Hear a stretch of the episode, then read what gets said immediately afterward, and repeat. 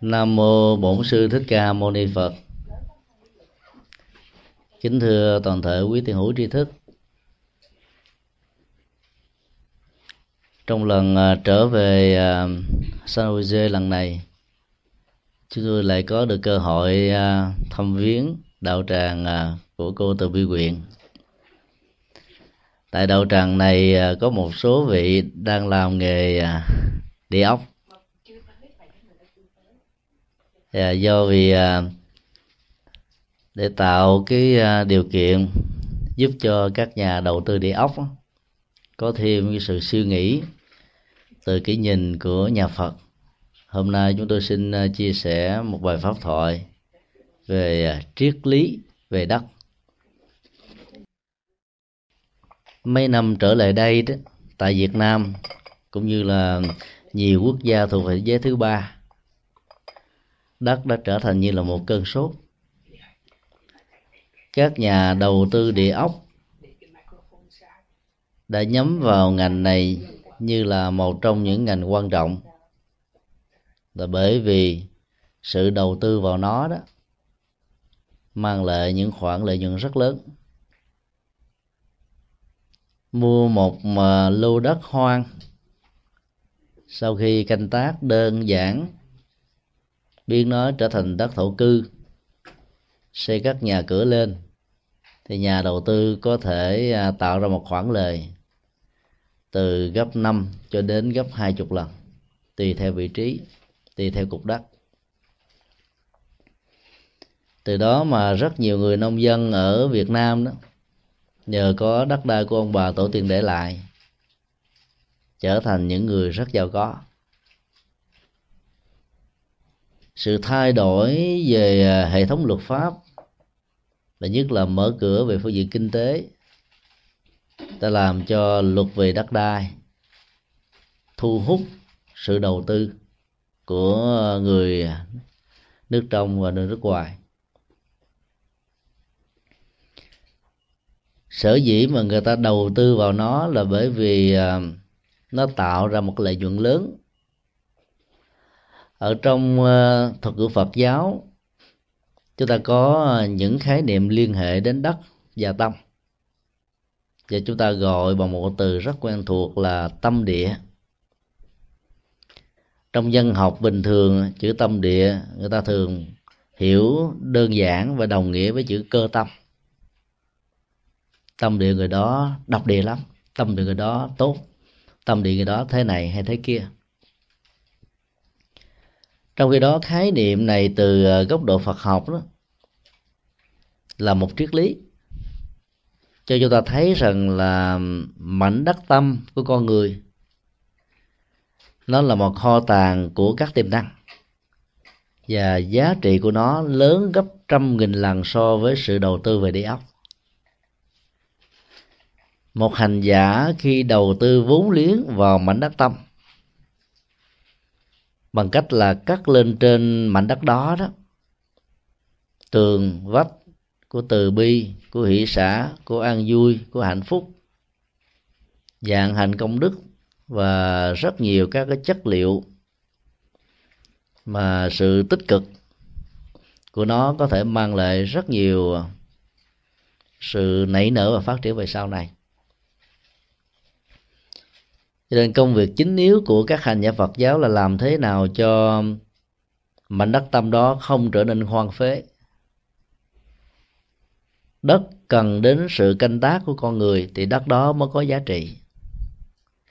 Tâm cần sự tu tập của con người thì tâm thức đó mới trở nên an vui. Năm 2004 lần đầu tiên chúng tôi có mặt tại thiền viện Đại Đăng nhìn thấy ờ, một khu đất mà trước đó vài năm là một chuồng ngựa và dưới bàn tay chăm sóc những ờ, hạt giống tâm của thiền sư nhất thiền sư ờ, thanh từ thì một cái chuồng ngựa trở thành là một môi trường tâm linh. Bản chất của đất á, nhìn từ một góc độ tương đối là không có tăng trưởng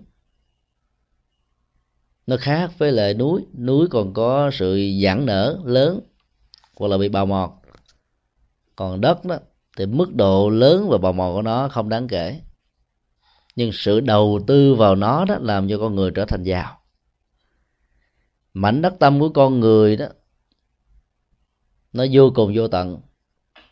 Và sự đầu tư ở trên đó các hạt giống của sự tu tập sẽ làm cho hành giả trở thành một đại tỷ phú về các yếu tố và các giá trị của tâm linh. Hai sự đầu tư này nhìn từ à, bình diện chung nhất của nó giống nhau. Là mình phải góp vốn vào. Sau đó đó, triển khai vốn và áp dụng cái nghệ thuật cung cầu. Thì à, kết quả của sự đầu tư sẽ mang lại tất cả những gì mà con người có thể thỏa mãn. Đối với những cái nhà đầu tư về à, tâm địa, tức là cài sới trên mảnh đất tâm, thì à, thành quả của sự đầu tư đó, nó không phải là tương lai, mà là ở hiện tại. Tức là ngay những cái thời khắc chúng ta cài sới, rồi gieo trồng, chăm sóc vương bón, tưới tẩm thì lúc đó cái chất liệu của an vui hạnh phúc đã làm cho cái tâm như là địa đại. Sẽ có nhiều cái giá trị rất là hân hoan và tích cực. Như vậy, nhìn từ góc độ của sự ờ, chuyển hóa tâm thức đó, thì ờ, giá trị của ờ, mảnh đất tâm, nó có một tiềm năng rất lớn và sự đầu tư vào nó mang lại một thành quả rất là đáng hân hoan trên nền tảng đó đó chúng ta thử phân tích về bốn hình ảnh trong Phật giáo Đại thừa liên hệ đến đất đó là kiên lao địa thần trì địa bồ tát địa tạng bồ tát và tùng địa dõng xuất bồ tát. Bốn hình ảnh này đó gợi chúng ta một cái nhìn vừa à, đối chiếu so sánh từ ờ, những điểm đồng và dị biệt của các nền văn hóa nơi mà đạo Phật có mặt như là một thực tại tâm linh. Khi chúng ta nhận định đánh giá các vị này dưới góc độ như vừa nêu đó thì chúng ta sẽ không còn có những thắc mắc tại sao ở trong uh, kinh điển đại thừa thỉnh thoảng lại có hình ảnh có các vị thần linh. Điều mà trong truyền thống kinh tạng Bali đó chúng ta không thể không hề gặp kiên lao địa thần, lần đầu tiên được giới thiệu ở trong à, kinh địa tạng. Vai trò vị trí của vị kiên lao địa thần nó khác hoàn toàn với à, thổ địa, mà rất nhiều người ảnh hưởng nền văn hóa, phong tục tập quán, tôn giáo trung hoa đã tôn thờ. Và ở việt nam, ảnh hưởng trực tiếp từ nền văn hóa này đã cúng. Hầu như là mỗi một gia đình của người hoa và những người chịu ảnh hưởng trực tiếp từ nền văn hóa hoa đều có một cái ông thổ địa và ông thần tài. Cái nghĩa ban đầu um, về phương diện biểu tượng thổ địa rất hay. Ở chỗ rằng là khi mình đến một nơi nào đó đó, thì mình cần biết cái bản chất của cục đất đó như thế nào khi mình làm lễ cúng đất không có nghĩa là mình cúng ông thần mà là mình à, thể hiện một sự biết ơn và đền ơn đối với những gì mà chúng ta có. Thì sự canh tác trên đó đó nó thể hiện ra một cái giá trị vừa nhân bản mà vừa phát triển về đạo đức trên nền tảng phát triển về kinh tế.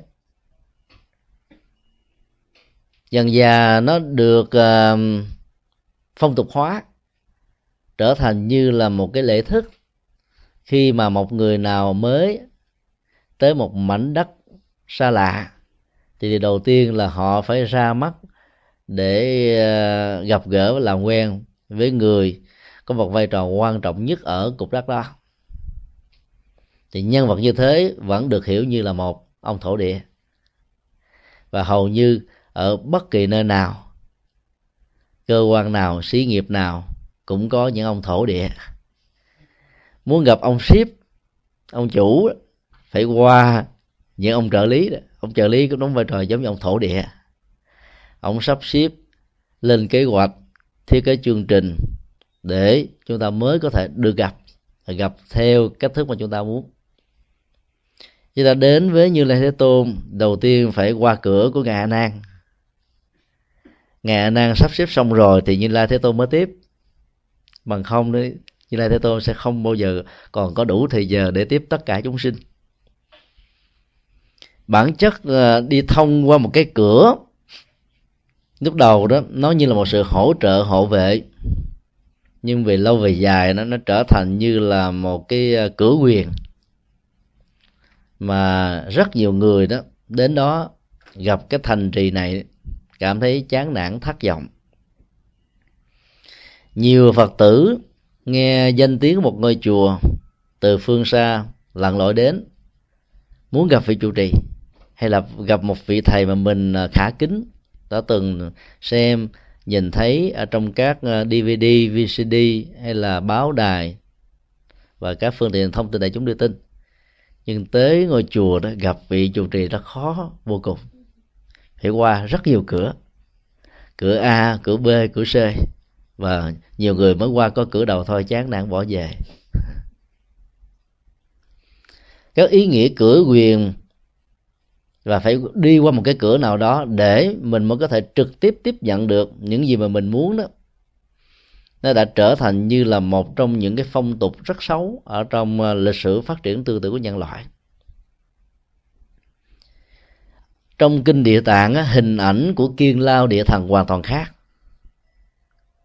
thứ nhất ông là đồ đệ của bồ tát địa tạng.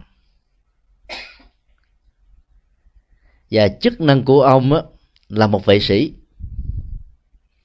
Để bảo hộ tất cả các hoạt động của đời sống đạo đức và tâm linh. Trước khi đến với đạo phật á, thì kiên lao địa thần là một người chấn một vùng đất. Tất cả mọi thứ từ sự sinh trưởng cho đến chết chóc. Đều nằm vào ở trong quyền lực của ờ, vị ờ, thần đất này. Sau khi ờ, tiếp nhận được cái tấm lòng vĩ đại với quyền lực lớn của bồ tát địa tạng đó, thì kiên lao địa thần đã trở thành một vị sĩ rất đắc lực. Ở trong phẩm thứ 11 của kinh địa tạng bồ tát đó, thì ông đóng vai trò trước nhất là phát nguyện như bồ tát địa tạng rằng là bất kỳ nơi nào có một phương tiện thiết là một đạo tràng mà sự hành trì của các hành giả được diễn ra, thì ông sẽ bảo hộ bằng nhiều phương cách khác nhau. Trước nhất là yêu cầu khích lệ, tán thán, sát tấn tất cả những vị thần làm việc dưới trước của ông, bảo hộ những hành giả như thế một cách trực tiếp để cho tất cả những sự khủng bố, khổ đau, khó khăn, hoạn nạn, chướng ngại, nghịch duyên không có điều kiện có mặt. Và giả sử những chuyện đó xuất hiện do những vị trợ lý không làm hết nhiệm vụ của mình, thì kiên lao địa thần sẽ tự tay mình làm việc đó. Sự phát nguyện như thế chúng ta thấy rằng là vị thần kiên lao đã trở thành như là một vị hộ pháp từ một nhân vật cửa quyền trở thành một nhà hộ pháp. Cái tiến trình của sự thay đổi đó, nó có thể có những dấu chấm. Và mỗi một dấu chấm đó được đông đo tính điếm bằng sự chuyển hóa tâm thức của con người. Mà cái kho tàng tâm lượng vĩ đại của bồ tát địa tạng đã làm cho cái kho tàng tâm lượng cục địa là cục phương, địa phương của thổ thần được chuyển hóa hoàn toàn từ đó, chúng ta có thể có một cái nỗi cảm thông rằng là trước khi trở thành một nhân vật vĩ đại, một nhân cách lớn đó, con người đó, chúng sanh đó có thể đã từng trải qua những nhân cách rất tầm thường. Và chuyện như thế là chuyện không có gì để đáng bận tâm. Các phân biệt đối xử trong xã hội loài người đó, nó thường dựa vào chủ nghĩa kinh nghiệm mà bản chất của nó là quá khứ làm thước đo, làm trung tâm, làm bản lề. Còn nhà phật đó thì đánh giá đông đo tính điếm, giá trị của con người trên những hành động của hiện tại. Và như thế nó mở cửa mời gọi và làm cho con người có khả năng đóng góp, bất luận quá khứ của người đó như thế nào. Kiên lao địa thần từ một nhân vật cử quyền trở thành một vệ sĩ thế giới của ăn quán giang hồ với hình ảnh của những anh đại ca, những chị đại ca. Khi chưa biết đến đạo phật có thể trở thành nhất xiển đề họ chính là nỗi đe dọa và thách đố cho con đường thiện và đạo đức của rất nhiều người, trong đó có chúng ta. Nhưng khi có những hình ảnh của bồ tát địa tạng mà quyền lực của lòng từ bi và trí phương tiện áp dụng một cách đúng phương pháp đó, thì các nhân vật cử quyền vốn có thể tạo ra tính cách nhất xiển đề đó, đã trở thành như là một lực lượng bảo hộ Phật pháp vững chãi nhất. Cho nên các hành giả Phật giáo không lo ngại trước các nhân vật tạo nghịch cảnh như là thổ địa, mà lo ngại ở chỗ là làm thế nào để chuyển hóa họ, để họ trở thành một hộ pháp.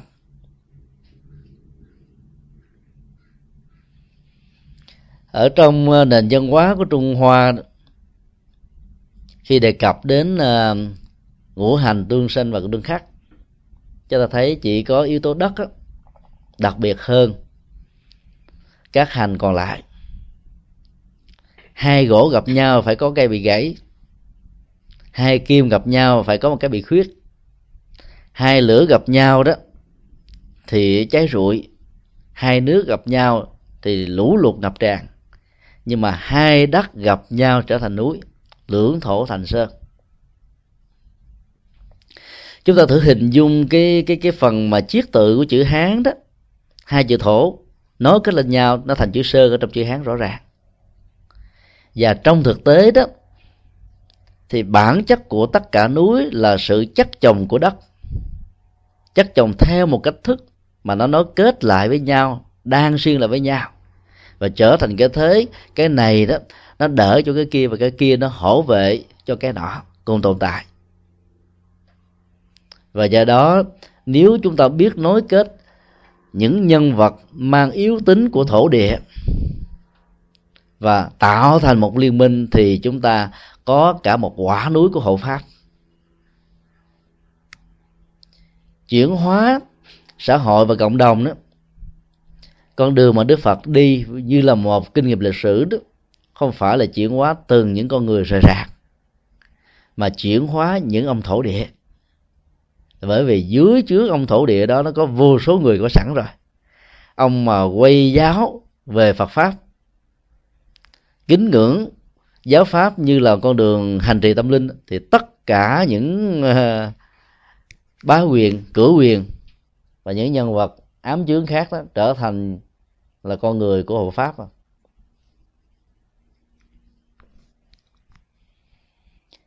Đức Phật độ ba anh em ca diếp là cũng vào mục đích đó là bởi vì dưới trướng của ba anh em ca diếp đã có mỗi vị là 500 đồ đệ khi ba vị này thần phục giá trị tâm linh của Đức Phật qua những bài kinh với những cách thức đối thoại rất là ngắn ngủi, rất là xúc tích và triết học. Họ đã trở thành đệ tử của Đức Phật và mở theo theo đó là một con đường mà tất cả đồ đệ của họ trở thành đệ tử của ngài. Chúng ta nhớ rằng là khi đức phật đi tu đó, thì vua tần bà sa la dưới sự tư vấn của các nhà chính trị lỗi lạc nhất lúc bấy giờ, thử lòng đức phật vì không biết rằng thái tử tất đạt đa có nguyện vọng đi tu thật hay là một chiêu bài chính trị? Giả dạng là một nhà tâm linh để thoát ra khỏi tất cả các cái tầm mắt, dò ngắm của chính trị để làm cái việc mà nhà tiên tri A Tư Đà nói rằng nếu tại vị trở thành chuyển lên thánh vương, tức là thống nhất sơn hà về một mối và trở thành một cái vị rất là có quyền lực về ờ, thế và cũng như là về phương diện ờ, đạo đức. Cho nên cái lời tiên tri đó đã làm cho vua này rất là lo ngại. Và để thử lòng, thì nhà vua nói, tôi sẵn sàng nhường nửa gian sang nếu như ngài không từ chối. Thế từ tắc lạc đa lúc đó đã trả lời rằng là cái con đường tâm linh mà tôi đang tìm kiếm đó, nó không phải là giang sơn nó không phải là đất nước, mà nó không phải là tất cả những gì mà con người đang ờ, đang hướng về. Mà vai vị lớn nhất là một vị vua. Vì tôi ờ, không hài lòng với cái đó, cho nên tôi đi tìm kiếm một giá trị lớn hơn. Sau lời trả lời đó thì ờ, vua cảm thấy là nhẹ nhõm vì cái lời ngờ vực của mình không phải là một hiện thực. Cho nên lời tiên tri của a tư là có thể nó ứng với cái vế thứ hai. Nếu trở thành một vị sa môn, thì đó là một bậc giác ngộ. Cho nên, ông đã yêu cầu phật khi đắc được đạo quả, nhớ về độ ông trước. Đức phật đã hứa, nhưng trên thực tế đức phật đã không làm. Dĩ nhiên đức phật ờ, với tuệ giác của ngài thông minh từ thở nhỏ và học một biết mười vượt lên trên các bậc thầy chắc chắn rằng là bộ nhớ của ngài đâu có thể quên những cái chuyện sáu năm trước đã hứa đâu. Tại sao như lai thế tôn không trở về độ nhà vua này trước tiên? Mà phải độ các ông thổ địa, đó là ba anh em ca diếp. Bởi vì nếu lúc đó đức phật giữ lời hứa về độ vua này, thì đức phật đã trở thành đối thủ của ba anh em ca diếp vì nhà vua đã ủng hộ cho ba đêm ca diếp như là ba nhà tâm linh lỗi lạc nhất bây giờ. Và bây giờ, sự thay thế về phương diện tín ngưỡng sẽ làm cho những thành phần tôn giáo khác đó không hiểu được tự giác mới này, có thể xem đó như là một đối thủ và sự trở ngại trong con đường làm đạo sẽ bắt đầu có mặt. Cho nên, độ các ông thổ địa nó có vai trò rất quan trọng hơn là độ những cái cá lẻ cho nên khi làm đạo ở đâu chúng ta cũng phải ờ, thấy rằng là mỗi một cái đạo tràng cũng có một ông thổ địa. Và ông thổ địa này đó làm cái vai trò là nói kết như là một cái chất keo đó. Ai có mặt ở đó bắt đầu dính lại với nhau. Người tánh này, kẻ phương diện nọ. Nhưng trong một đạo tràng với cái vai trò của thổ địa đó, tất cả đều hướng về, với một pháp môn, với một con đường nhất định nào đó và nhờ chất thổ địa đó mà đạo tràng đó nó có tuổi thọ có hoạt động có dấn thân có thành quả có an vui có hạnh phúc. Cho nên um, vai trò của các thổ địa khi trở thành hộ pháp đó, giá trị lệ lạc vô cùng. Cái nhân quả tất yếu của những con người thổ địa với tư cách là hộ pháp đó về lâu về dài ở những đời sau sẽ trở thành như là những cái vị lãnh tụ. Là bởi vì mình đã từng có quyến thuộc với tư cách là những người thân hữu. Rồi cái quả phước báo mà mình sẽ tiếp nhận được giàu trong lúc làm việc như thế, mình không hề có bất kỳ một cái đông đo tính điếm, vọng cầu. Nhưng nó phải phải diễn ra như quy luật tất yếu của nó. Cho nên vai trò của vị kiên lao địa thần đó là làm thế nào để biến tất cả thế giới giang hồ? Những anh đàn chị à, những người à, đàn anh, những người đàn chị đó, trở thành như là những thành trì bảo hộ đời sống đạo đức và những giá trị an vui hạnh phúc ở trong cuộc đời này. Chư tổ có à, viết hai câu thơ mà ý nghĩa nó rất là hay. Chỉ yếu kiên tâm lao thù mệnh, tự nhiên xuân chí, bách hoa khai. Cái cốt yếu và trọng tâm nhất là làm thế nào để bền vững tâm trí, để giữ lấy cái cái mệnh sống. Thì như là quy luật tự nhiên, khi mùa xuân đến thì hoa sẽ nở ra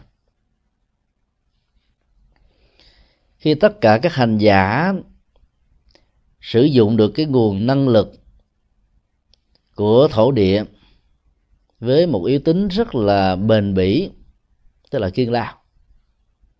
Thì lúc đó đó, tất cả các hạt giống ở trong mảnh đất tâm của chúng ta nó sẽ được sanh sôi nảy nở.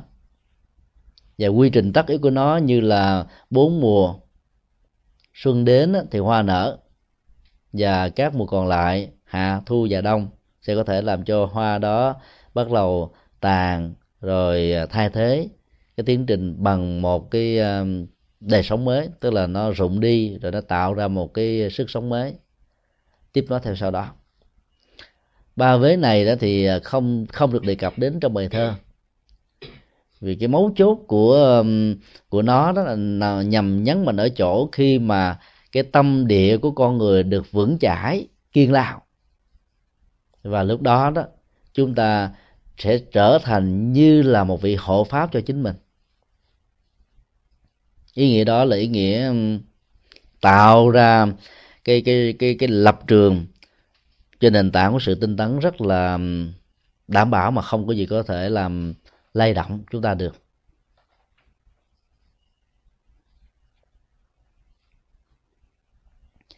Ở trong tiếng Sanskrit và Bali cái chữ căn ở trong Phật giáo đó là giác các quan nó gọi là Indira. Và khi một người nào đó làm chủ được các giác quan này đó, thì được gọi là thần Indra thần sấm sét. Do đó, nếu chúng ta chiết tự và chê chữ, chúng ta thấy rằng là việc giữ vững được cái bản tâm không để cho nó bị lay động khi mà các giác quan, mắt tai mũi, lưỡi, thân và ý. Tiếp xúc với thế giới trần cảnh của nó thì chúng ta trở thành một vị thần của mảnh đất tâm mình. Và cái tình giữ vững đó, nó có một cái độ bền, không hề bị lay chuyển thì được gọi là kiên lao do đó, tiếp xúc với kinh địa tạng, với hình ảnh của kiên lao địa thần đó, chúng ta có thể có nhiều cái lớp ý nghĩa để hiểu và lý giải khác nhau tùy theo cách thức sử dụng mà chúng ta có thể lấy một cái lớp ý nghĩa nào nó thích ứng. Và do đó giá trị lệ lạc nó có. Còn hiểu theo nghĩa đen chỉ trắng rằng kiên lao địa thần là một vị thần cai quản cái khu đất đó. Mỗi ngày sáng và tối phải ra thắp hương bái vọng thậm chí đó khi ờ, một người qua đời chúng ta còn làm cái lễ um, giống như là khai tử cho người đó. Cúng ờ, cúng đất rồi mới đưa đi. Thì các phong tục đó đó nó chỉ như là một cái cái lời à, cáo lộ cúng đạo lộ để cho thấy cái ơn nghĩa của con người đối với thần cai quản. Cái giá trị và ý nghĩa như vừa nêu đó, nó không có sâu và không cần thiết đối với đời sống của các hành giả Phật giáo. Và chúng ta sử dụng một cái nghĩa nó quan trọng hơn. Đó là khi duy trì được lập trường một cách bền vững với những hạt giống trên mặt đất tâm giờ chúng ta trở thành như là vị thần để chấn thủ và giữ mảnh đất tâm này, thì lúc đó sự kiên lao bền chí sẽ làm cho chúng ta thành tựu những gì chúng ta mong đợi. Nhân vật thứ hai là trì địa bồ tát ở trong kinh đại thừa. Nghĩa đen của trì địa là vắt đất. Vì bồ tát này có hình ảnh của một kỹ sư cầu cống à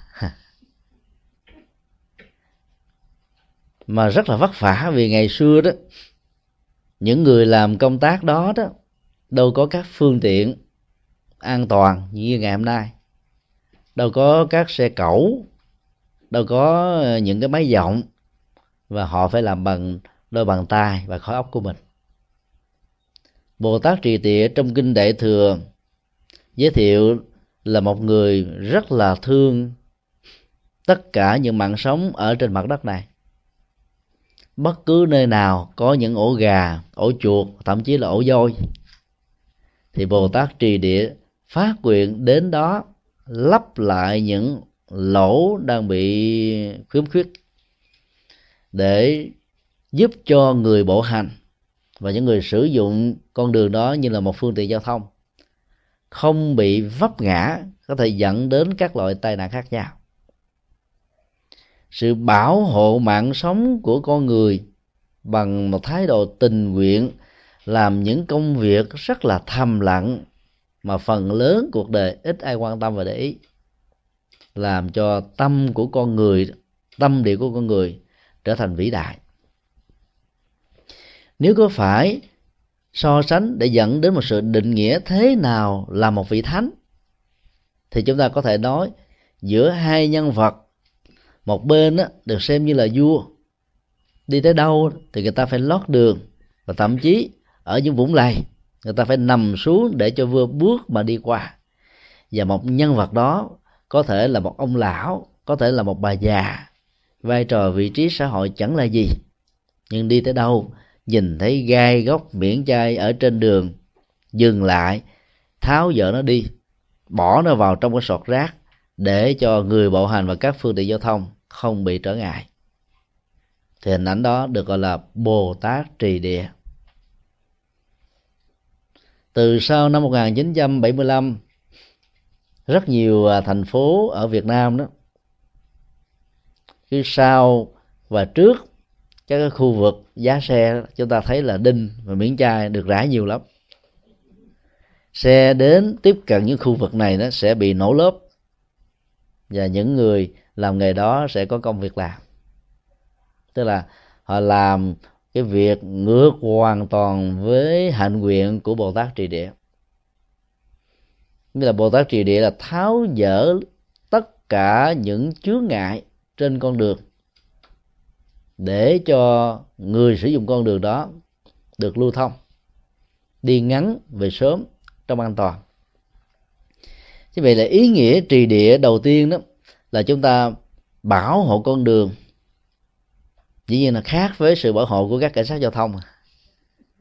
Ta gọi đó là các vị quỷ thần ở trên đường phố ở Việt Nam bây giờ gọi như thế, bởi vì tới đó sai luật giao thông chút xíu là phải bị phạt tiền và người ta đúc lỗ, hối lộ thì mấy ông lõm bỏ túi hết. Vậy đó trở thành nỗi đe dọa và khủng bố của rất nhiều người đi đường.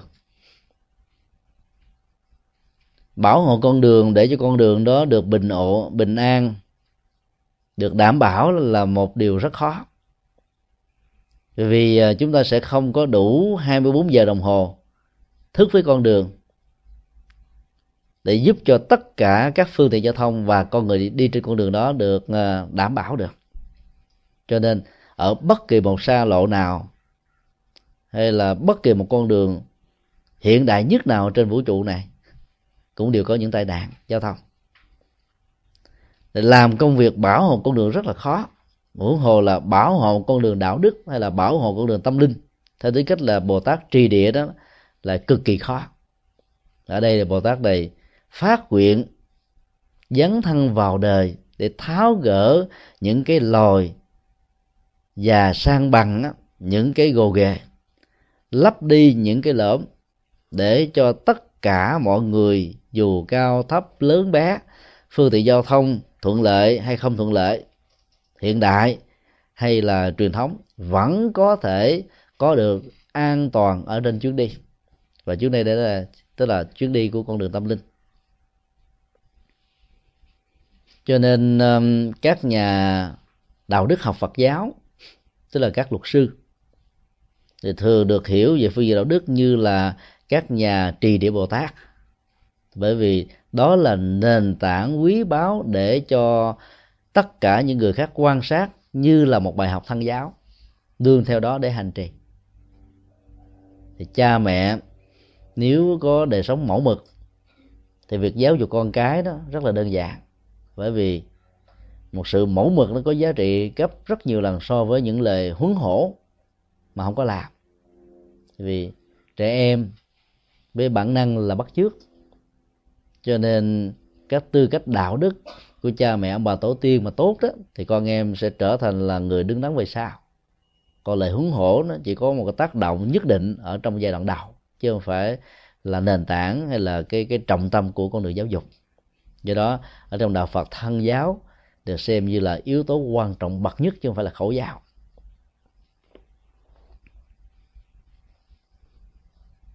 Khi ờ, chúng ta hiểu ý nghĩa của trì địa như là một sự bảo hộ con đường đó, thì chúng ta có thể tiến đến một ý nghĩa sâu hơn nữa. Địa đây là địa cầu trái đất trì là duy trì bảo quản phát triển. Vậy đó trì địa được hiểu là sự bảo hộ trái đất bảo hộ hành tinh. Ý nghĩa sinh học và môi trường học này rất quan trọng. Trong bối cảnh cách đây mấy mươi thế kỷ nếu áp dụng trong xã hội hiện đại khi tiến trình toàn cầu hóa đã xuất hiện, mở cửa ngõ cho tất cả các loại đầu tư về kinh tế, và mức độ cao nhất của nó là công nghiệp hóa và hiện đại hóa. Cái nguồn tài nguyên thiên nhiên có mặt ở trên hành tinh nó ngày càng bị khô kiệt đi. Vì đó, nó đi ngược lại tiến trình của sự sống tức là phát triển kinh tế ở mức độ cao nhất của nó, đồng nghĩa song hành với nó là một cách thức làm chết đi cái sức sống vốn có của hành tinh. Cho nên trong nguyên tắc duyên khởi của nhà Phật dạy là khi một cái này nó phát triển, nó sẽ dẫn tới cái tình trạng phát triển cực đoan về phương diện khác và do đó nó là nỗi đe dọa con người. Các cư dân ở ờ, các quốc gia thuộc về thế giới thứ ba đó đang háo hức lao về con đường phát triển kinh tế. Và vì chuộng cái sự um, um, thay hình đổi dạng về đời sống vật chất mà người ta đã bán đi rất nhiều nguồn tài nguyên thiên nhiên cho các quốc gia giàu có trên thế giới. Và cuối cùng họ đã biến đất nước giàu thiên nhiên nghèo về kinh tế của mình trở thành cái sọt rác của tất cả cái tiến trình toàn cầu hóa. Và do đó sự tổn thất về phương diện này đó, nó thuộc về người nghèo. Ngày um, 25 cho đến ngày 29 tháng 5 2007 vừa qua tại Bangkok, Đại lễ Phật đản Liên Hợp Quốc lần thứ tư đã được diễn ra tại đây với chủ đề quản lý tốt và phát triển bền vững. Cái vế ờ, đầu tiên của ờ, chủ đề hội thảo chính là quản lý tốt, nhưng là một cách thức giới thiệu về các phương diện đóng góp của đạo Phật cho việc tề gia trị quốc bình thiên hạ. Mà hiệu quả cao nhất của nó là hòa bình, thịnh trị, phát triển. Mà nơi đó, cái bình đẳng xã hội ở mọi người đều có. Và cái quyền tự do, quyền tôn giáo, quyền ngôn luận và các cái quyền căn bản khác của con người đó được đề cao nói một cách khác là sự quản lý trên nền tảng của dân chủ và tự do, với các cái quyền căn bản của con người được xem theo tinh thần của Chúa Ngài Thánh Vương ở trong kinh điển nhà Phật là một loại hình mẫu mực nhất của quản lý tốt. Thế giới phương tây ngày nay đang đi về khuynh hướng đó mặc dầu một cách rất tình cờ, tiếp xúc được với các giá trị mà đức phật đã dạy qua hình ảnh của chữ đại thánh vương các quốc gia của phật giáo đó, với học thuyết hay, nhưng trên thực tế có thể đang đi xa hoặc là chưa có hội gần như là thế giới phương tây đang gần về quan điểm này trong cái đó vế thứ hai của hội thảo đề cập đến um, phát triển bền vững, làm cho chúng ta trở về với các cái tiêu chí do Liên Hợp Quốc đặt ra trong vòng 20 năm trở lại đây. Đầu tiên nó nó xuất hiện như là một khái niệm gắn liền với um, ngân hàng, sự gia mạng tiền tệ, làm thế nào để đầu tư tạo ra một sự phát triển mà tính bền vững của nó đó nó đảm bảo được cái quyền lợi cho người đầu tư và cho người mượn cho vay mượn để đầu tư. Nếu một người nào đó muốn vay mượn vay tiền ngân hàng thì phát phải xác minh và chứng minh được rằng cái việc sử dụng cái nguồn vốn đó để tạo ra một tiến trình phát triển bền vững thì chuyện vay mượn mới có thể được chấp nhận. Về lâu về dài thì Liên Hợp Quốc đã đi vào một cái hướng tích cực hơn có giá trị bền bỉ hơn. Phát triển bền vững là một nền phát triển về phương diện hiện tại, nó đáp ứng được các nhu cầu căn bản của con người ở trong thời hiện tại này nhưng mặt khác, nó vẫn đảm bảo được cái quyền tái tạo cái nguồn tài nguyên thiên nhiên cho những thế hệ trong tương lai cũng có cơ hội sử dụng những thứ mà thế hệ đi trước có. Nói nôm na theo người việt nam là qua cầu đừng có rút ván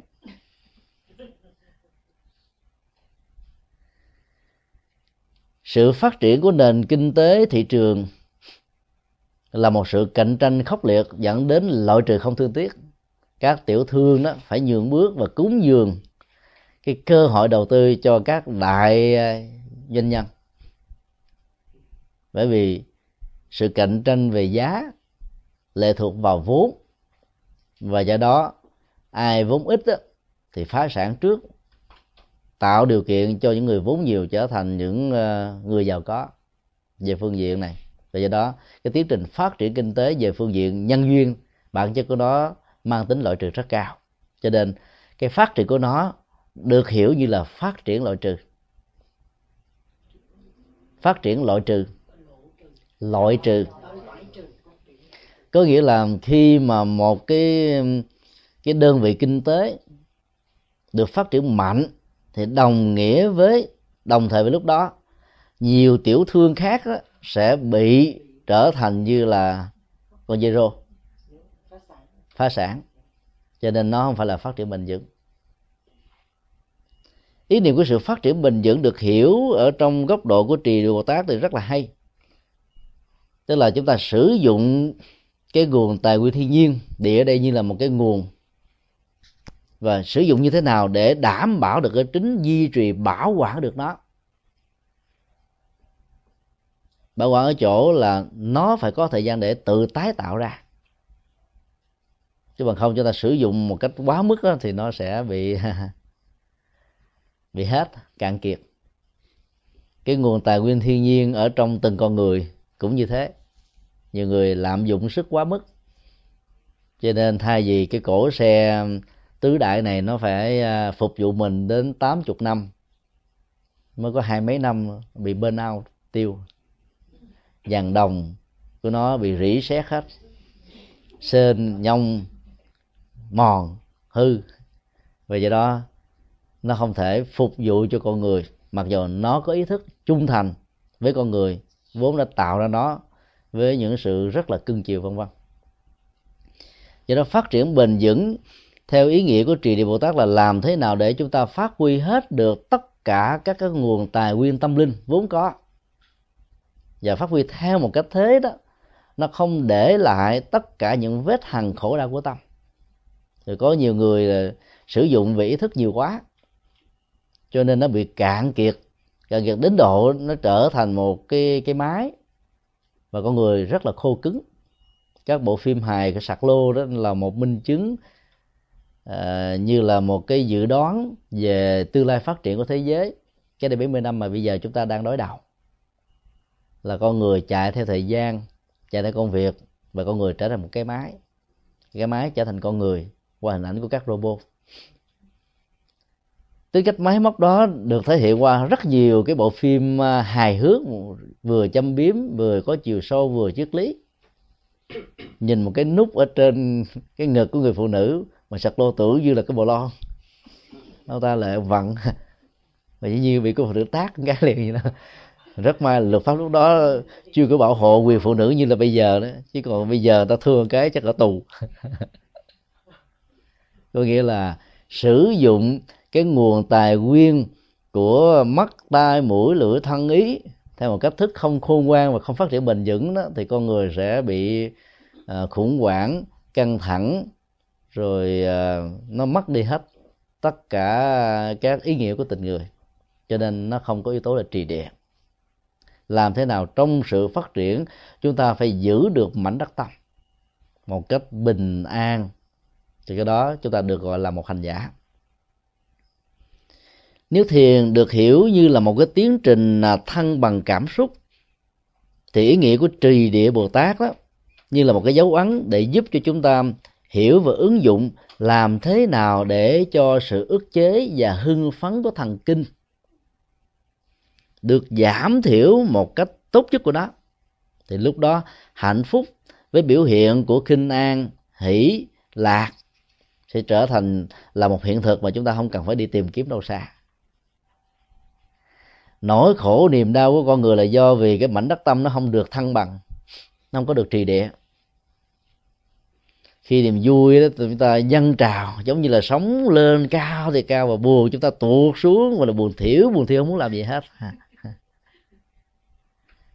Chúng ta chạy theo cái cái cái thủy triều của cảm xúc thôi và cái tính cách bình của của tâm đó, nó bị mất đi. Cho nên thiền quán là một nghệ thuật thăng bằng cảm xúc. Cưỡng chế và hưng phấn của cảm xúc đó, nó làm cho con người mất đi an vui. Vì hưng phấn dẫn đến chấp trước. Cái gì mà mình thích, hợp gu là trước nhất tư hữu hóa đó. Để đảm bảo được cái quyền tư hữu hóa nó về phương diện pháp luật chúng ta đã xem mình như là một cái tôi, và những cái đó nó thuộc về sở hữu của cái tôi. Rồi sống với sự bảo hộ của luật pháp, chúng ta xem chuyện đó là bình thường. Từ đó chúng ta có hàng tá và hàng đội quân của cái tôi. Cái tôi của tôi, cái tôi của anh, cái tôi của chị, cái tôi của cha, cái tôi của mẹ, cái tôi của gia đình, họ tộc, cái tôi quốc gia. Và những cái tôi này khi tiếp xúc với những cái tôi khác luôn luôn tạo thành những khoảng cách. Là bởi vì sự va chạm của những cái tôi đó nó dẫn đến sự khủng hoảng. Chấm bắt như là một cái tiến trình hưng phấn và cuối cùng nó, nó dẫn đến những ức chế. Là bởi vì sự đè nén về phương diện cảm xúc đó nó có một cái mức chịu đựng nhất định. Và khi mức chịu đựng đó nó đã bị quá thì lúc đó nó sẽ nổ tung. Ví dụ khi chúng ta đưa hơi vào trong một cái bong bóng. Thì tính cách giãn nở của cái bong bóng này nó sẽ làm cho cho cho chúng ta có cảm giác như là mình được an, được ổn, được thoải mái, được hân hoan và cái đích cuối cùng của sự hân hoan đó là một sự nổ tung. Cho nên chạy theo hưng phấn hay là ức chế đều là đánh mất hạnh phúc và hành giả Phật giáo thông qua thiền quán, thông qua niệm Phật nhất tâm bất loạn, thông qua mật tông tam nghiệp tương ưng để đạt được cái tiến trình của bình địa hay là trì địa, tức là tâm bình ổn, tâm an vui. Bồ tát là một ý niệm diễn tả cho một hành giả đang đi trên một con đường mà yếu tố của tâm bồ đề đó, nó trở thành như là trọng tâm tuệ giác sẽ thành như là sự nghiệp, sự khôn ngoan về phương diện đạo đức để mang lại lệ lạc cho mình và không có hại cho cuộc đời trở thành như là cái phương cách ứng xử trong cuộc đời. Và do đó, bất kỳ ai đang đi trong cuộc đời này với những điều như vừa nêu thì đều được gọi là một hành giả bồ tát. Chúng ta đừng có nghĩ rằng bồ tát là một vị gì đó thánh cao siêu vĩ đại mà mình cũng có thể đạt được? Bởi vì chúng ta phát huy được cái tâm bồ đề, giác ngộ, thì cái năng lực về trì địa, về bình địa, về bình an của tâm, về an lạc của tâm sẽ bắt đầu có mặt. Thì lúc đó chúng ta không còn để cho cái thái độ căng thẳng của ức chế nó, như là nỗi đe dọa vốn có thể tạo ra các phản ứng khủng bố hay là sân si hận thù uh, chiến tranh khủng hoảng hay là đối đầu mà vốn có thể có ở trong tất cả các mối quan hệ con người. Cho nên um, phát triển bền vững là phải làm thế nào để cho sự phát triển đó nó tiến tới một cái trình độ bất thối chuyển. Các hành giả bồ tát hay là các hành giả a la hán thì đạt được cái tâm hạnh với lòng từ và bi lớn đó, thì cái trình độ tâm thức này sẽ giúp cho các ngài đứng vững là nếu không tiến tới phía trước được nữa, không bao giờ bị lui sụp như cái cách thế mà con người chúng ta có thể bị. Có ngày đó mình à, phấn đấu hăng quan đó, tụng một ngày có thể sáu thời kinh, có người tám thời kinh nhưng mà ngày hôm sau hoặc là tháng sau, hoặc là năm sau tới, còn được ba thời là quý lắm à. Ba năm nữa lại còn có thời là bởi vì chúng ta không có trì, chúng ta có địa thôi. Chúng ta làm như là một sự ờ, sốc nổi. Và với một cái ờ, nguyện lực rất lớn là tôi mong được thành phật. Cho nên mọi đổ dồn vào trong đó làm cho mình phấn đấu và buông hết tất cả rút cuộc rồi đó. Nó bị bảo hòa vì làm dồn dập quá mà kết quả đó giác ngộ chưa có. Theo những gì mình muốn đó, làm cho người bị thói thất tâm. Cho nên hành trì cho Phật giáo là phải trì địa tức là làm sao nó bền. Nó nó nó từ từ tiệm tiến. Điều này được nêu ra ở trong kinh tăng chi qua hình ảnh của biển Đức Phật xác quyết rất rõ rằng là không có tình trạng sâu một cách thinh linh đối với biển. Sông có điều đó. Nhiều khi mình đang tắm sông cái chỗ này, nó nó chỉ có độ sâu khoảng chừng à, 8 tấc. Mình ý y bước ra thêm vài bước nữa, nó có thể ba thước. Và rất nhiều người bị chết do tắm sông là do tình trạng này. Biển thì không như thế. Biển nó có độ lài. Độ lài từ từ, và cái độ lài của nó khoảng chừng à, một độ, hai độ. Đi từ từ từ từ từ từ càng ra xa thì độ sâu nó mới có nhiều. Và do đó tiến trình của con đường tâm linh và hành trì nó được ví như là độ lại của biển chứ không phải độ dốc của vực thẳm. Hành giả nào có tâm niệm muốn mình chứng đắc sớm hành đạo nhanh đó, thì dễ chán nản thất vọng bỏ cuộc nửa chừng. Vì sau khi thực tập một thời gian không thấy mình đi tới đâu hết thôi. Thôi giờ không tập thực tập nữa hoặc có một ảo giác rằng tôi đã đạt, tôi đã đến. Cho nên trở thành cái người nghĩ rằng là mình đang ở trên cây mà rút cuộc mà lọt dưới đất. Tâm mình trèo lên cao nhưng trên thực tế thì mình đang nằm ở dưới cái mức trung bình. Do đó phải trì địa, tức là giữ và nắm đó ở một mức độ rất là cân bằng vừa phải thì hành giả mới có thể tiến xa, tiến sâu và đạt đến cái thành quả giác ngộ à, một cách bền vững và lâu dài. Đối với hình ảnh của bồ tát địa tạng đó, thì chúng ta nói khó có thể hết được lắm. Trong kinh địa tạng, đức phật nói, dầu đức phật có trải qua nhiều kiếp số, tán dương công hạnh của bồ tát địa tạng, phân tích tất cả những pháp môn mà bồ tát địa tạng đã dạy, đã làm đó thì có lẽ là trải qua nhiều kiếp vẫn không hết. Trên tinh thần đó đó, khi nghiên cứu về bồ tát địa tạng, chúng ta chỉ có thể học ở một mức độ rất đơn giản mà nó có thể thiết thân và thiết thực đối với mình. Lời tựa dẫn vào kinh địa tạng, định nghĩa chữ địa tạng với một câu rất đơn giản. Địa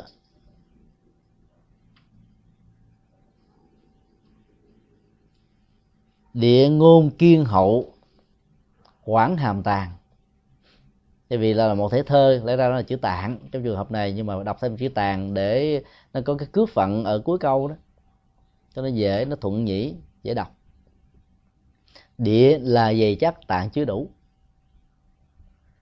Hạnh nguyện của bồ tát địa tạng được đức phật nói là tán dương trăm ngàn kiếp không hết. Mà các tổ làm ra bài tượng cái địa tạng có một câu. Cái đó là triết lý rất là sâu sắc. Lớn như là sơn hà đại địa, hay cụ thể hơn là cả núi tu di, nhỏ như là một hạt cát hay là một hạt cải, vẫn có được tính cách dung thông. Thì khi mình nấu, nắm được mấu chốt của vấn đề rồi đó, thì từ một cái này mình có thể suy ra tất cả mọi cái. Từ từ một cái cái cái diễn dịch, mình có thể biết được tất cả mọi thứ. Từ cái quy nạp, mình cũng có thể biết được tất cả mọi thứ hoặc là sử dụng phương pháp tổng hợp, thì cái kết quả nó cũng có thể tương tự. Tức là đó là tính cách dung thông, tương thông. Do đó các vị tổ đã giới thiệu về đức bồ tát địa tạng là kiên hậu và quảng hàm. Kiên là vững, hậu là dày. Quả đất nào nó cũng có độ sâu và độ dày của nó và nó rất là chắc. Kể từ khi cái hành tinh này nó có mặt để phục vụ cho con người, biết bao nhiêu là năm ánh sáng trôi qua. Hàng trăm nghìn cái cuộc địa chấn để xuất hiện, sóng thần, nó nó nó làm cho biết bao nhiêu cái chết xuất hiện. Ấy thế mà đất nó vẫn còn giữ nguyên. Dĩ nhiên, nó có những cái tình huống vô thường, biến dịch, thương hải tan điền. Tan điền thương hải nhưng cái cấu trúc bất sanh bất diệt của bản chất mọi sự hiện tượng ở đây với cái cấu hình của quả địa cầu đó nó vẫn còn nguyên so với rất nhiều tỷ năm về trước. Cái mảnh đất tâm cái quả địa cầu tâm của con người nó còn hơn như thế. Có kiếp á, làm con người. Có kiếp làm con người ngoài hành tinh. Có kiếp làm thằng Atula. Có kiếp làm súc sinh có kiếp làm ngã quỷ. Ấy thế mà, cái bản chất trơn tâm thường trú tệ tánh tịnh minh đó, nó vẫn bắt tăng bắt diệt. Nó chắc như là quả địa cầu, chắc hơn quả địa cầu.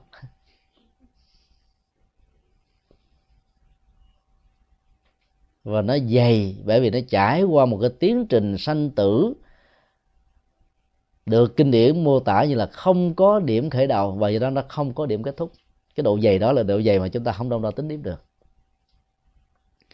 Ngôn ngữ nào khi được sử dụng cũng đều thể hiện ra cái tính cách giới hạn của nó.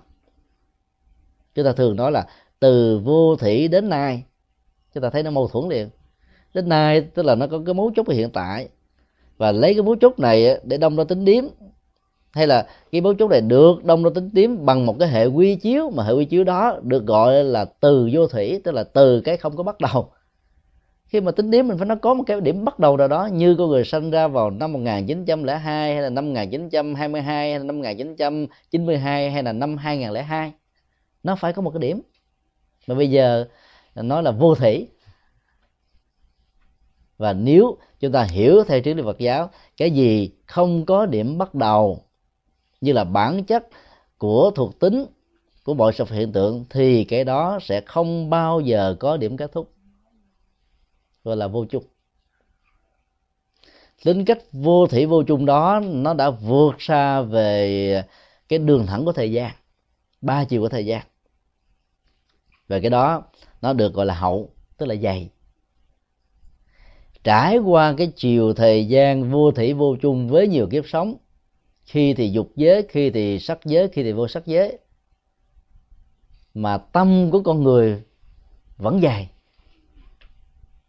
thì đó, cho phép mình không nên mặc cảm tự ti về thân phạm phàm phu tục tử của mình.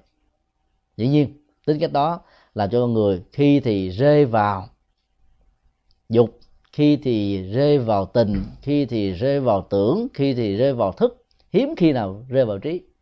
Chỉ có các hành giả tu tập duy nhất đó, thì cái năng lực của trí nó được phát triển như là một sự chuyển hóa tâm thức trọn vẹn nhất còn phần lớn đó, các chúng sanh, trong đó có con người của chúng ta, nó lẳng quẩn ở trong bốn cái cấp, dục, tình, tưởng và thức. Cho nên thấy được độ dày của tâm như thế, không cho phép mình đánh mất niềm tin vào cái kho tàng vĩ đại về tâm linh mà mình có thể có. Các đức phật đã đạt được thì chúng ta cũng có thể có cơ hội để đạt được những thứ này.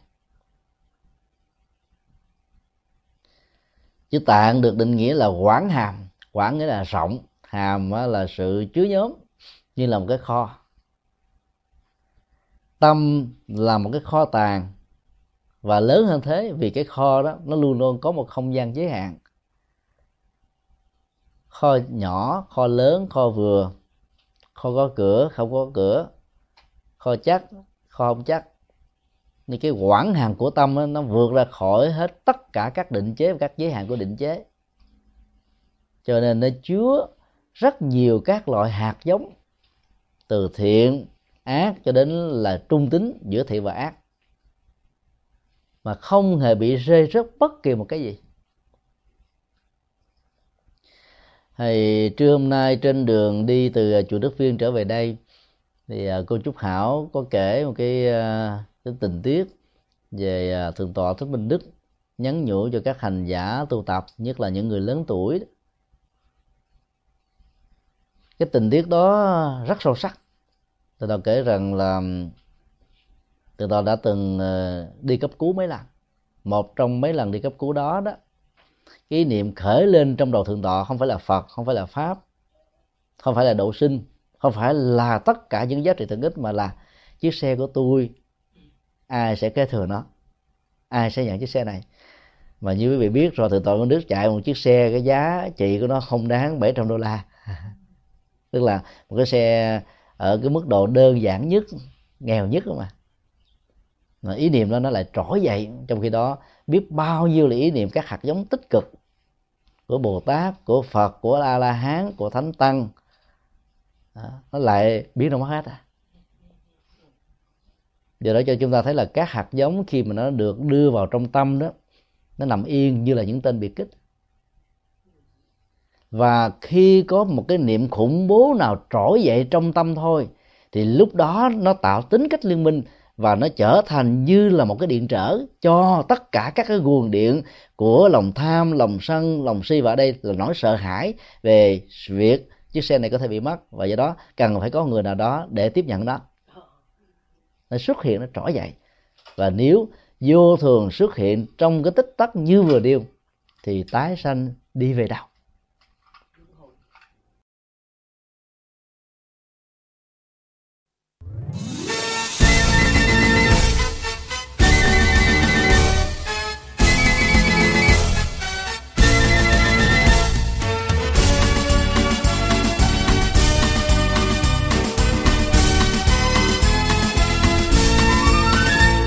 Phật ngày nay dân hiến đạo phật ngày nay huy hoàng. Đạo phật năm châu bốn biển, dựng xây tinh độ chân gian.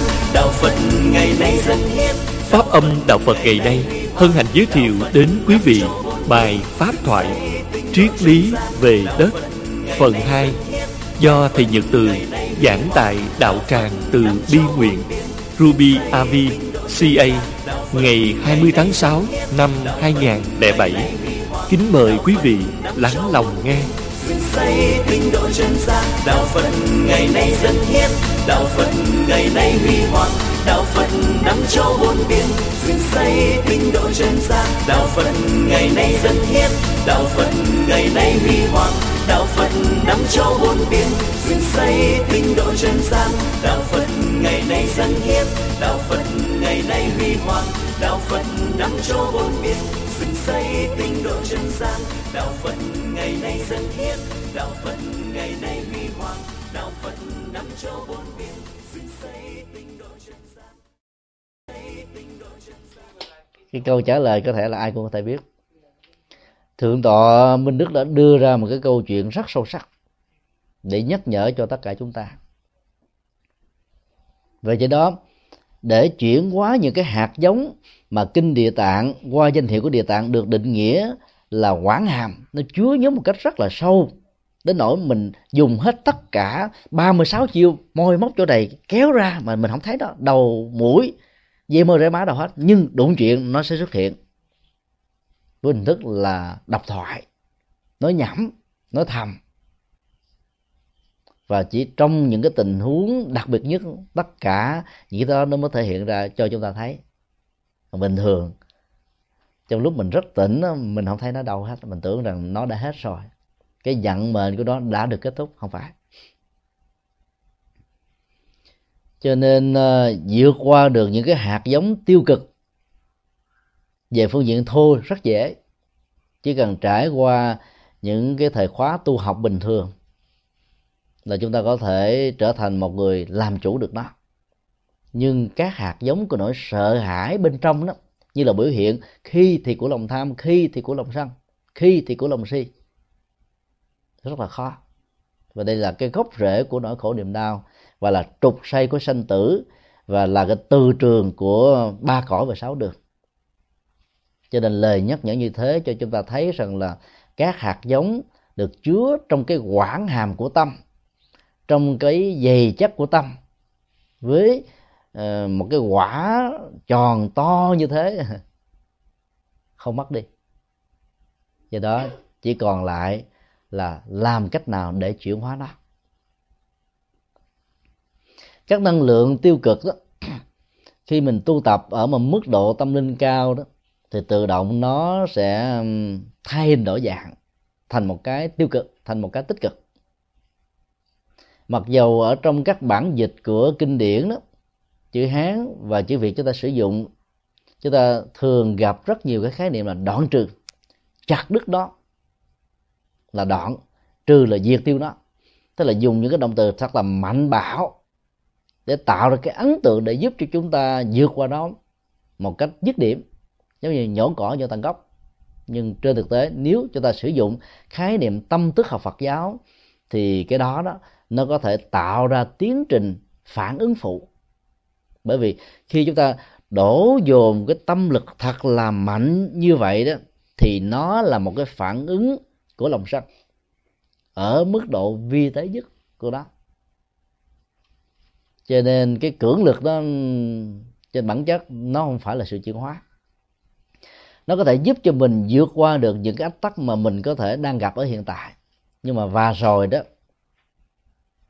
những cái ấn tượng sâu nhất về các hạt giống tiêu cực đó, nó vẫn còn nằm nguyên. Khi có cơ hội, nó xuất hiện liền.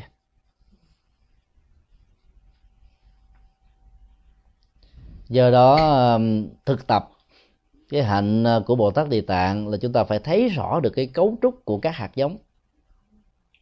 Nó tồn tại, nó giữ lại ở trong tâm thức của chúng ta, trải qua nhiều đời kiếp khác nhau và phải có nghệ thuật lắm thì sự chuyển hóa đó mới được thành công. Kinh địa tạng đưa ra chúng ta một cái dữ liệu rằng là các đối tượng chúng sinh trong cõi ta bà này đó được hiểu là tội và khổ. Có hai đối tượng được quan tâm chăm sóc đặc biệt. Dựa trên đến điểm đó thì các bậc là có nhân cách tốt đó, với vai trò tư cách của người con đừng nên có những ờ, cái thái độ ganh tị hoặc là nghĩ lại rằng là mình giống như là bất hạnh trong cuộc đời. Khi mà mẹ, cha của mình á, không quan tâm mình nhiều như là quan tâm những người anh, người chị hư đốn hay là những đứa em ngỗ nghịch. Người ta nói, thường suy nghĩ như thế này, trời ơi, tôi nay rưng ra mà làm cho ông, cho bà. Ấy thế mà ổng bà không thương tôi gì hết trơn. Nó thương có thằng út, tối ngày đi ăn chơi không? Chúng ta phải hiểu nếu những người xấu và hư như thế không được thương nữa thì nó trở thành quỷ luôn. Cho nên thương nó để hướng tâm nó quay trở về. Cái phần à, xấu còn lại của à, tâm thức đó, cần phải được chúng ta thương tưởng đến. Thì chúng ta mới chuyển qua nó một cách tận gốc rễ. Lúc đó chúng ta bực dọc quá nó thôi, bỏ nó một cái xí, nó muốn làm gì nó làm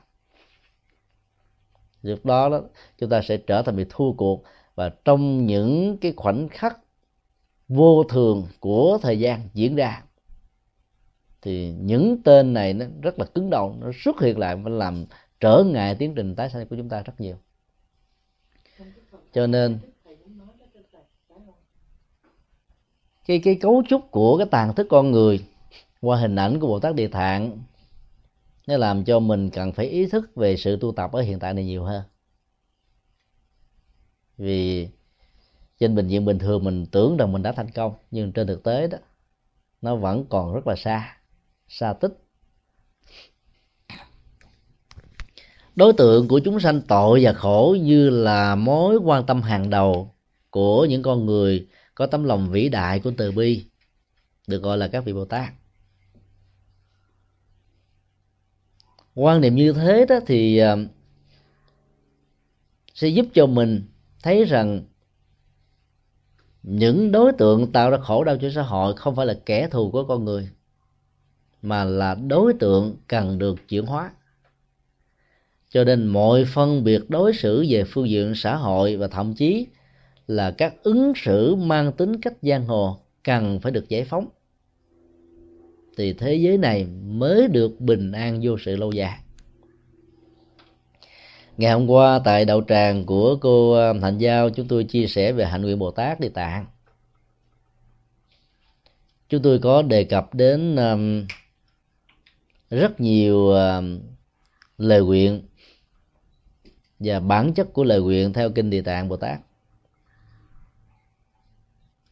Để cho chúng ta thấy rất rõ là cái tính cách quảng hàm đó nó nó phổ cập rất là rộng. Và nó như là một cái đối tượng chuyển hóa tâm thức của các hành giả nói chung. Khi một hành giả bồ tát thấy được rằng tất cả chúng sanh bị tội và khổ đó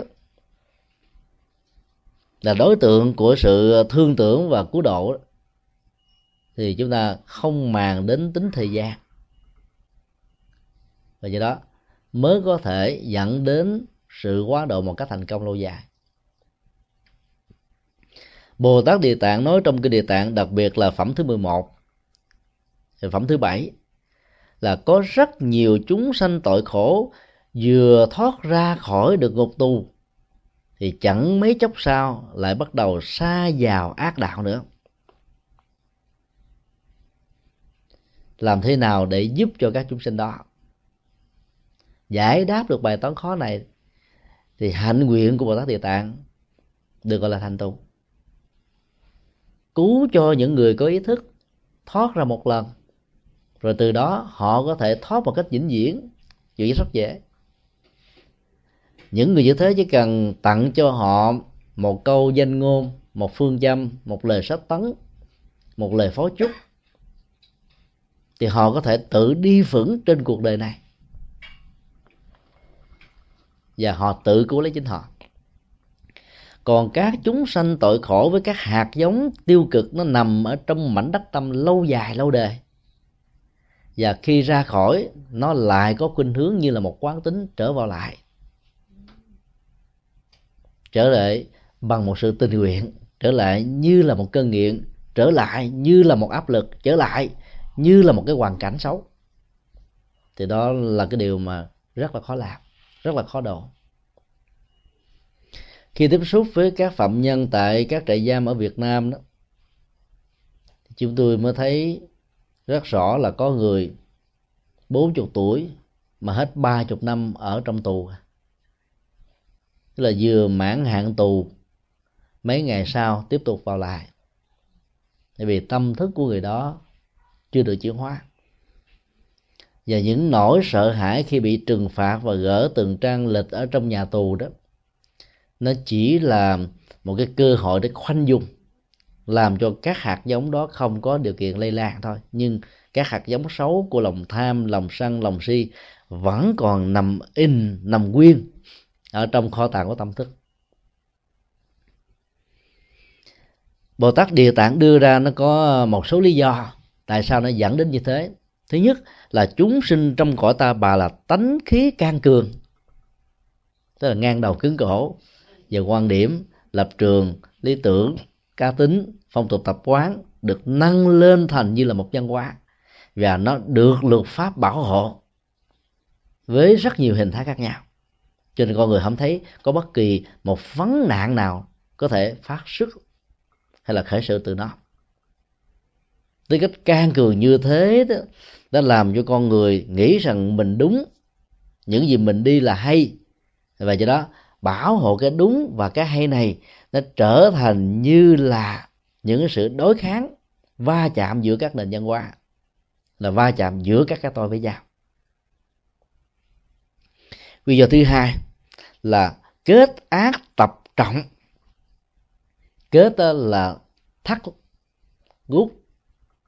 Ác là những điều tiêu cực của lòng tham, lòng sân và lòng si. Cực trọng là nó nặng vô cùng. Ở đây, chúng ta thấy là bất kỳ một cái hành động tiêu cực và xấu nào nó cũng đều có một cái lực ghi. Và tính chất của lực ghi này nó nó dai như là cái dầu hắt à. đốt lên lên nó chảy ra rồi buông ra, nó kết nối lại. Nó bám như là cục năm châm. Và cái gì nghịch ngược với đó là nó hút dính liền nó thu lại liền. Và do đó, càng tạo ra lực gì như thế này, thì tính cách bị rơi rớt của con người trong sanh tử và luân hồi đó, nó trở thành như là một hiện thực. Và lực hút của nó nó gấp rất nhiều lần so với lực hút trái đất.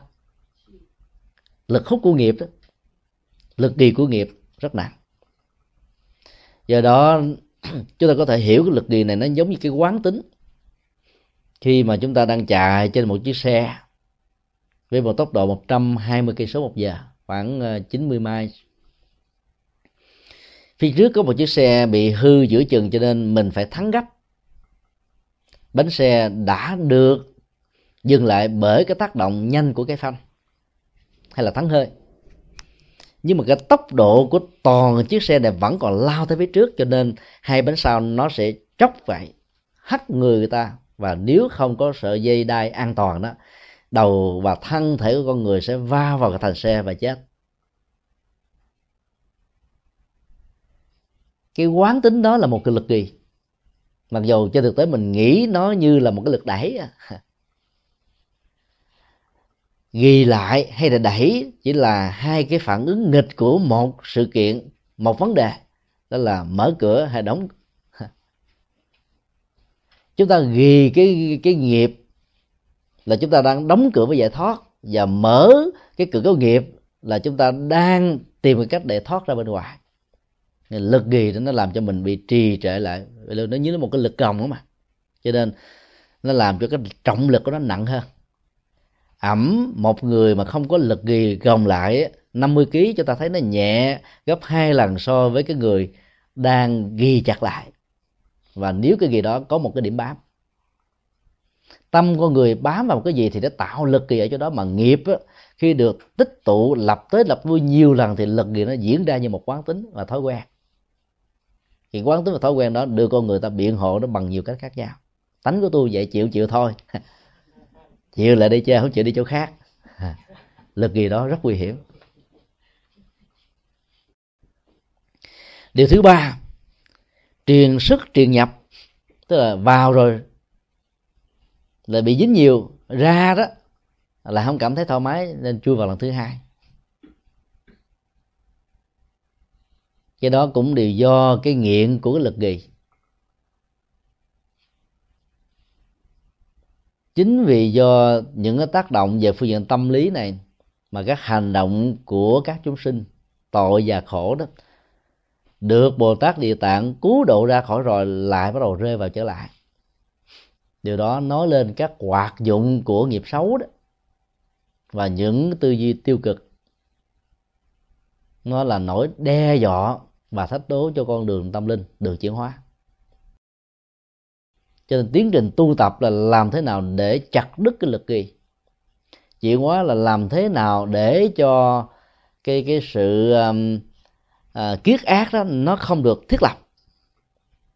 Bởi vì mỗi một khi mà chúng ta thiết lập rồi nó trói buộc lại nó sai sử mình như là một kẻ nô lệ thôi. Khái niệm nghề nghiệp ở trong ờ, dân học Việt Nam trong ngôn ngữ Việt Nam rất hay. Nó là một khái niệm Phật học. Không có cái nghề nào mà không có nghiệp. Không có cái nghiệp nào được lặp đi lặp lại nhiều lần theo một cái khuynh hướng nhất định mà không tạo ra cái nghề và nghề và nghiệp là đôi bạn đồng hành với nhau. Vậy cái đó chính là lực kỳ. Nghề là một lực nghề của nghiệp. Nghiệp được lặp đi lặp lại là tạo ra lực nghề của nghề. Do đó, nó chối và cột chúng sinh ở trong ba cõi và sáu đường. Tính cách quản hàm lâu dài như thế ở trong mảnh đất tâm và phương diện tiêu cực của các chúng sinh đó là chúng ta cần phải quan tâm và nhờ sự quan tâm như thế chúng ta mới à, tu tập rất là nhiều. Mà dĩ nhiên đừng quá căng thẳng theo kiểu một ngày đến sáu bảy thời. Theo công thức nhất nhật phật tại thiền nhị nhật nhị, nhị rồi nhị niên phật à, thân thiên tam niên là là phật siêu sanh luôn. Phật siêu sanh tịnh độ. Thì không ai còn lại để độ mình. Cái con đường độ các chúng sinh như thế được bồ tát địa tạng dạy rất là nhiều cách. Mỗi một phẩm ở trong kinh địa tạng dạy chúng ta nhiều phương pháp để độ, để tháo gỡ lực kỳ, để tháo gỡ sự truyền phược, để tháo gỡ cái quán tính của các thói quen. Và trọng tâm nhất đó là trí tuệ phương tiện quyền xảo. Trí tuệ không chưa đủ, mà hết sức khôn ngoan thì gọi là phương tiện. Và phải sử dụng chiêu đủ kiểu khác nhau. Thì gọi là nguyên xảo. Miễn làm sao. Người được chuyển hóa đó, tháo tận gốc rễ khổ đau của mình. Ngày hôm qua chúng tôi kể một cái câu chuyện có thật tiếu tiếu. Chúng tôi đến ờ, cái trung tâm ờ, thanh thiếu niên ba, tức là trẻ em phạm pháp, tuổi từ 4 đến 14 tặng cho các cháu, các em, mỗi người 10 ngàn. Và nói rằng là trong số 10 ngàn đó, có 2 ngàn của các bác, các chú, các anh, các cô, các cậu ở những trung tâm ờ, bộ đề và cơ nhở. Rồi với một cái lời nhắn nhủ rằng là các cháu, các con hãy ráng mà học, hãy ráng mà trở thành người đàng hoàng đứng đắn trong tương lai vì tương lai của thế giới, tương lai của quốc gia nằm ở trong bàn tay, trong cái vận mệnh của các cháu. Các em nhỏ, dĩ nhiên là chưa có hiểu thấu đáo, nhưng mà nghe nói là có nhiều ông bà, cha mẹ, bà con cô bác lớn tuổi bụi đề, tức là không có tiền, mà còn dám cho mình mỗi người hai ngàn đồng, phấn chấn vô cùng. Cho nên tạo ra một tiến trình khích lệ để cắt đứt những cái lực kỳ về thói quen và cái con đường cạm bẫy của xã hội với những cái hoàn cảnh khó khăn đã dẫn các em vào.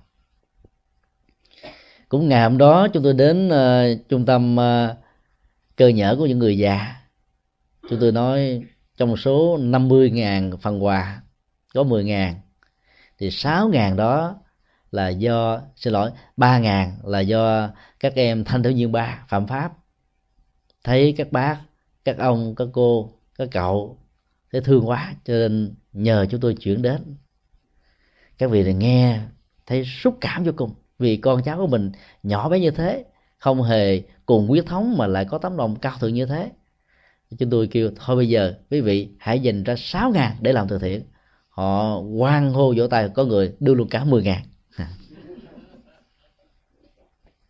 Cái đó là phương tiện quyền xảo ở trong kinh diệu pháp liên hoa, có một vụ ngôn về à, ngôi nhà lửa đang bị bốc cháy. Các đứa con của ông trưởng giả đang chơi giỡn, không còn nghĩ, sợ đến tánh mạng của mình. Và ông phải nói rằng là các con hãy ra đây cha có hàng trăm ngàn các loại đồ chơi ngon, hấp dẫn hơn. Dĩ nhiên nó phải ngon hơn các loại game. Bây giờ mình không tạo ra những cơn nghiện.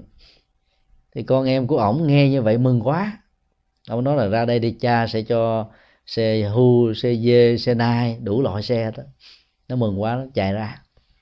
Nhờ chạy ra vậy nó thoát khỏi cái nạn bị chết thiêu ở trong nhà.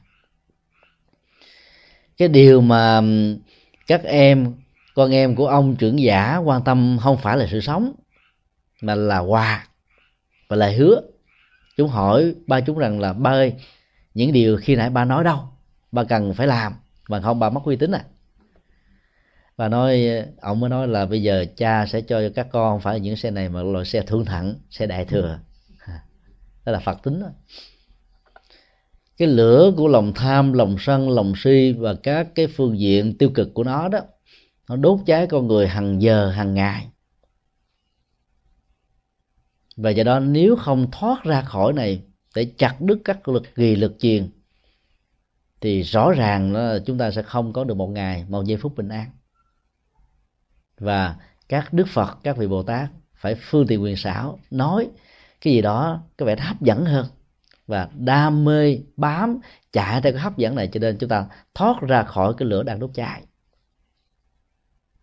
Cái chiếc xe bạch ngô sa đó như là thế giới cực lạc nhưng nói như thế chúng ta mới thoát ra khỏi cái cõi ta bà chúng ta phải ráng niệm phật, ráng tu, ráng hành thiền, ráng chuyển hóa. Rồi chuyện đó có hay không không quan trọng. Quan trọng là sau khi thoát ra khỏi cái lực ghì của lửa, vốn có thể làm cho mình chết hiu trong nỗi khổ niềm đau. Do đó, các phương tiện như thế được gọi là thiện xảo. Dĩ nhiên mình được quyền tiếp xúc về nghĩa đen chỉ trắng của bản kinh a di đà và nó có một thế giới tây phương cực lạc ở phương tây. Cái tây mười múa cõi. Ở một cách thế rất tương đối về phương diện à, phương vị và địa dư. Chúng ta vẫn tin rằng là trong vũ trụ ba la này nó có những cái hành tinh như thế. Nhưng chuyện có hay không không quan trọng. Quan trọng là ra khỏi được cái nhà lửa nè. Do đó, bồ tát địa tạng nói, muốn tháo gỡ các hạt giống tiêu cực nhất ở các chúng sanh, tội và khổ thì điều kiên quyết là phải vận dụng trí tuệ phương tiện quyền xảo. Nếu các nhà giáo dục trong thời hiện đại, trong đó gần gũi nhất là các đấng phụ huynh, thì chúng ta sẽ thấy rằng là con em của mình sẽ không còn bị những cái lực gì, không còn bị cái ờ, các cái gút kết đẩy đưa, bắt phong trần, bắt phong trần cho thanh cao, mới đặng phần thanh cao nữa thì lúc đó, chúng ta sẽ làm chủ được vận mệnh của mình và thông qua sự hỗ trợ tích cực, con em của mình cũng làm chủ được vận mệnh của nó trong tương lai. Chính vì thế mà cái trọng trách của những bậc ờ, cha và mẹ phải hướng dẫn con em mình về đường đạo. Chúng ta cần mở một dấu ngoặc đơn nhỏ tại đây. Về niệm giác ngộ trong Phật giáo đó. Nhiều người nghĩ rằng cái tiến trình của tự giác ngộ chính là cái cái sự tự ý thức tự kỷ luật thôi. Để cho con em mình có thích thì đi, không thích thì thôi. Trong khi đó, khái niệm tự giác ngộ là một tiến trình tự nỗ lực, tự tu tập, tự chuyển hóa để kết quả an vui hạnh phúc có với mình, như đức phật đã đạt được và chúng ta sẽ đạt được trong tương lai. Hiểu sai khái niệm như thế làm cho phật giáo đó rơi vào tình trạng cha mẹ đi chùa con cháu chống đối. Con cháu đi chùa, cha mẹ không hài lòng. Vợ là một tín đồ thuần thành. Chồng á, là quỷ la sát. Đó là một cái điều mà chúng ta cần phải suy nghĩ lại. Nếu mình dùng trí tuệ phương tiện quyền xảo, và mình thấy rất rõ rằng là con đường tâm linh của đạo Phật mà mình đi qua đó, như là cái phương thuốc trị liệu tất cả những bế tắc của mình thì mình không nên ích kỷ. Và phải có trách nhiệm chia sẻ nó một cách có nghệ thuật với người thân, người thương nhất của mình. Chứ bằng không đó, mình trở thành kẻ cô đơn, đang nằm trên giường, ngậm cam lồ tắm ở trong ở trong biển Phật pháp. Nhưng người chồng, người vợ của mình đang nằm ở trong lửa đỏ, cũng trên một cái giường thôi. Có tâm linh thì cái giường đó là ngược lạc không có tâm linh thì cái giường đó là ta bà. Có tu tập thì cũng ngôi nhà đó trở thành ăn vui, không có tu tập, ngôi nhà đó trở thành dính trước thôi. Cho nên cái trách nhiệm của chúng ta với phương tiện quyền xã buộc chúng ta phải phải thương và giúp cho người thân, người thương của mình đạt được những gì mình thấy rằng nó đúng. Bởi vì mình đã trải qua rất nhiều kinh nghiệm trong cuộc đời với thân trầm vinh nhục thành công thất bại rồi và tìm được bí kíp võ công tâm linh, thì đừng bắt chước người trung hoa chỉ truyền lại cho người tâm đắc nhất gia truyền đó. Hình ảnh thứ tư, đó là hình ảnh ờ, các vị bồ tát tùng địa giọng xuất ở trong kinh diệu pháp liên ba. Tùng là từ, giới từ, chỉ phương vị. Địa là mặt đất, là địa cầu. Giọng là trạng từ chỉ cách thế, một cách mạnh mẽ, xuất là trồi dưới đất, độn thổ lên nếu ai đã xem các phim kiếm hiệp của ờ, trung hoa chúng ta thấy là nhiều tay võ lâm có được năng lực động thổ. Và nhờ đó đối thủ của mình không biết mình đang ở đâu. Họ trôi lên một cái có thể đánh mình một cách bất ngờ. Có người ta không chết một cách uh, uh, bình thường mà chết do vì người ta thiếu sự dè dặt thiếu sự cẩn trọng. Và nói theo phật giáo là thiếu chánh niệm như ờ, thượng tọa minh đức đã nêu ở trong cái kinh nghiệm của bản thân mình, cái giờ phút cấp cứu đó cái cái hạt giống lãng xẹt đó nó trỗi dậy và nó trở thành như cái nỗi ám ảnh khống chế. Phải chiếc xe đó là Mercedes 200 ngàn đô hay là chiếc xe của ờ, John Paulo đệ nhị đi. Thì cười mình còn tiếc nuối đâu đấy mà chiếc xe bỏ ra cho tao không thèm lấy vì lấy về phải bỏ sọt rác hay là bỏ cho gì tốn tiền nữa các ý niệm như thế nó nó ghi nó, nó chói chúng ta ghê gớm lắm do đó là là làm hình ảnh của các vị bồ tát từ dưới đất vọt lên nó không phải là chuyện kiếm hiệp không phải là chuyện quan đường mà là một triết lý triết lý rất có chiều sâu. Triết lý đó bắt đầu bằng một cái câu chuyện. Khi đức phật thích ca diễn giảng về cái chất lượng chất liệu tâm linh tuệ giác lớn như là một tiềm năng vốn có ở trong mỗi con người mà không ai được quyền khinh thường chúng. Thì vô số các vị bồ tát từ mười phương trời đã hội tụ văn tập về thế giới ta bà này, nghe từ đầu chí cuối, từng lời, từng câu, từng chữ của đức phật thích ca, và cảm động, tâm đắc. Cho nên các vị đã phát nguyện, bạch như lai thế tôn, hãy cho chúng con một cơ hội được truyền bá, bảo hộ, giúp đỡ cho các pháp sư, cho người thọ trì, cho người đọc tụng, truyền bá kinh diệu pháp liên quan này. Nếu như lai thế tôn nhận lời, thì đó là đại phúc của chúng con. Như lai thế tôn, lành thai lành thai. Cảm ơn thiện chí của các vị. Đây là điều rất đáng tán thán.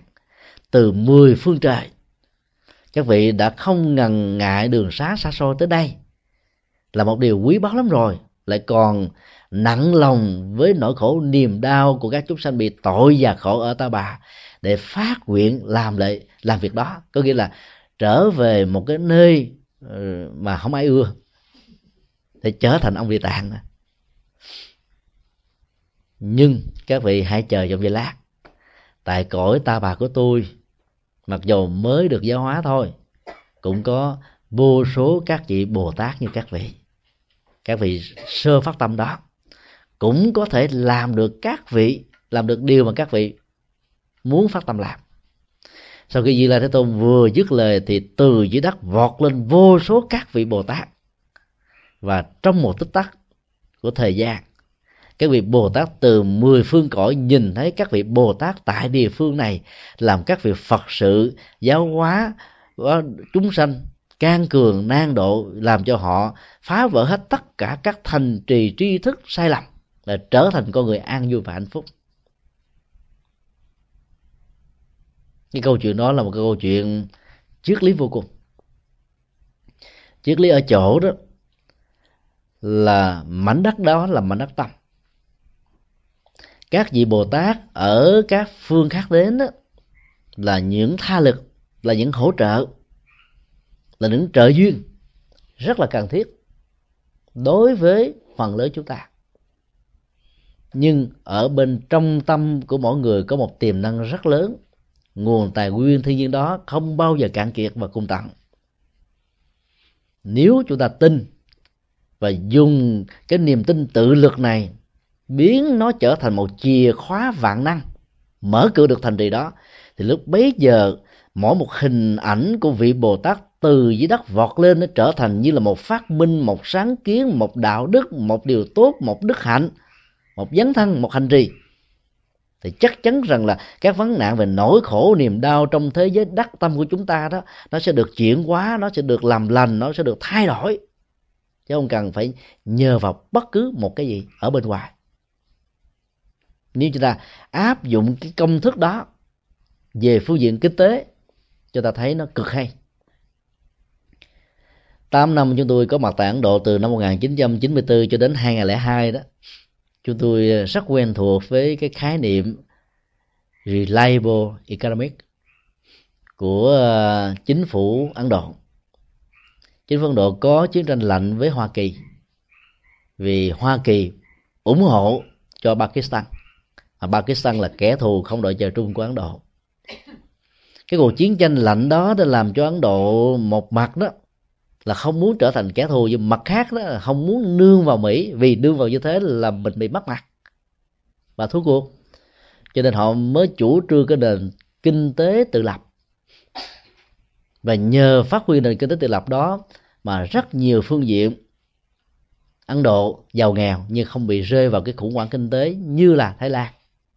Đàn em về kinh tế của Hoa Kỳ.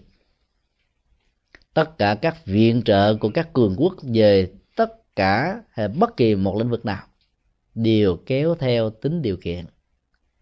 Điều kiện đó, nó có thể có rất nhiều à, cái cái cái cách xưng gọi với những mỹ từ. Và bản chất của điều kiện đều tạo ra những sợi dây trói buộc. Cho nên nương vào sự viện trợ với tính điều kiện thì sự trói buộc sẽ làm cho chúng ta không còn là chúng ta nữa. Và nhất là những điều kiện làm trói buộc và mất đi cái nền văn hóa tự lập của một quốc gia. Cho nên tính cách nô lệ bắt đầu có mặt. Ở đây đức phật dạy rằng là cái nền kinh tế tự lực, như là hình ảnh của các vị bồ tát từ dưới đất vọt lên nó vốn có. Mà nếu ai khai thác được thì từ ờ, nước lạ khói thành hồ là chuyện không phải là quan đường, mà nó là chuyện có thật rất tiếc là cái khái niệm mà nước lạ khuấy lên hồ đó, nó được ám chỉ cho một con người giống như là cơ tâm, mưu mô xảo quyệt. Tức là chuyện không có gì hết mà ta làm nó thành có. Thực ra đó, theo nhà phật đó, chúng ta không thiếu mà chúng ta chỉ dư thừa. Ở trong kinh thủ lăng nghiêm có kể một câu chuyện. Sáng hôm nọ, đức phật tôn giả a nan và một ngàn hai trăm năm mươi vị tỳ kheo đi vào thành khắc thực thì cả đại chúng đều chứng kiến một cái sự kiện là có một cái anh chàng rất là khôi ngô tuấn tú.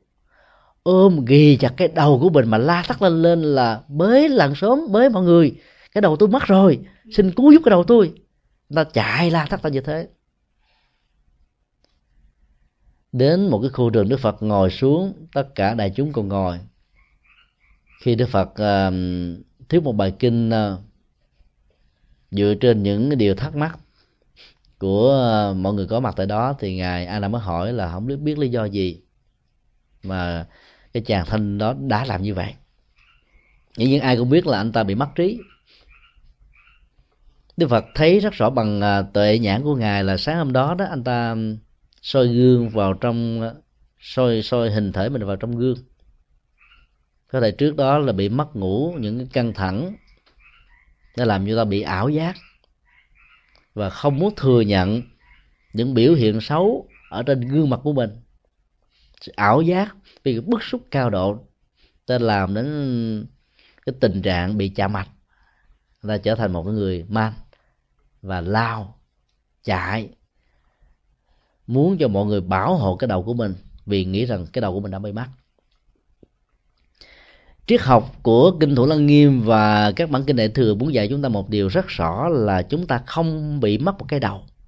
Mà trên thực tế, trải qua năm tháng ngày giờ có mặt trong cuộc đời này và nhiều kiếp số, chúng ta dư rất nhiều cái đầu. Cái đầu của tính toán, cái đầu ích kỷ, cái đầu của cái tôi, cái đầu của à, lòng tham, của lòng sân, lòng si. Các hoạt dụng của ý thức và chủ nghĩa nhị nguyên với những cái thành trì xấu nhất của nó nó làm cho chúng ta trở thành như là rất là nhiều cái đầu. Vì vậy đó chiến tiến trình chuyển hóa tâm thức là làm thế nào để chặt đi những cái đầu đó chưa là một cái đầu duy nhất thôi, vốn có của nó. Đó là cái đầu phật tánh, tuệ giác. Do đó, thấy được điều này là chúng ta phải thấy được là cái nguồn tiềm năng ở mỗi người. Mà tuệ giác là cái nguồn lớn nhất vốn cho phép mình nghĩ mình không thiếu. Và do đó cần phải tin quay về để phát huy thì chúng ta sẽ đạt được. Rong rủi tìm kiếm đó, nó thỏa mãn sự bế tắc nhưng nó không phải là giải pháp. Có nhiều người phải trải qua con đường vòng rồi cuối cùng mới đi con đường thẳng. Vì cái tôi của tri thức đó chưa được thỏa mãn thì cái tiến trình của sự thực tập nó sẽ khó có thể được thực hiện. Do đó đôi lúc á, các chúng sinh như thế cũng phải chấp nhận thôi. Cũng không? Cần phải cản để cho họ đi rồi họ sẽ quay về vì lá rụng về cội con đường tâm linh và tội giác tâm linh của đức phật nhìn thấy rất rõ điều này. Cho nên thay vì đó mỗi khi mà chúng ta được viện trợ chúng ta mừng lắm. Cảm ơn lý lịa đức phật thích ca. Dĩ nhiên không phải là tạt một gáo nước lạnh vào cái thiện chí của các vị bồ tát ở phương xa. Và khi chúng ta phát tâm làm phật sự, mà nếu gặp một vị thầy nào đó có một cách ứng xử như thế này, chúng ta đừng có buồn. Vì đó là một cái chiêu thức để thử cái tôi phật sự của chúng ta.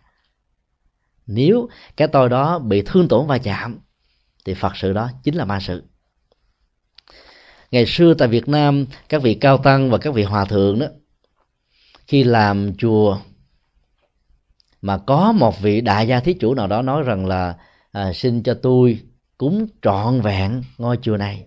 Thì hòa thượng sẽ ghi nhận tấm lòng và không bao giờ nhận. Nhận tấm lòng chứ không nhận tiền.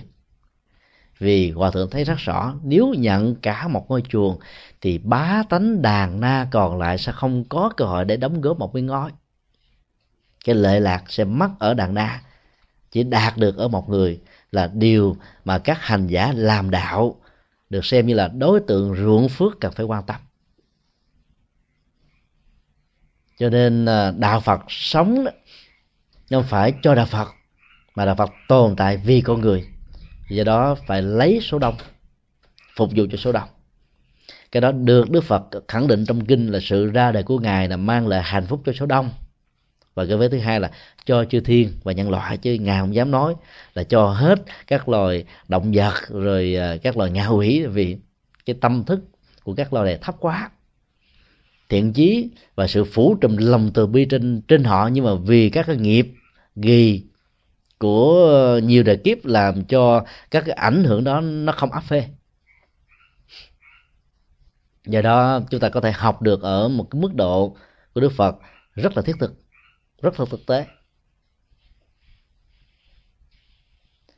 Ở trong ờ, mỗi một con người cũng giống như các vị bồ tát nhảy vọt từ dưới đất lên.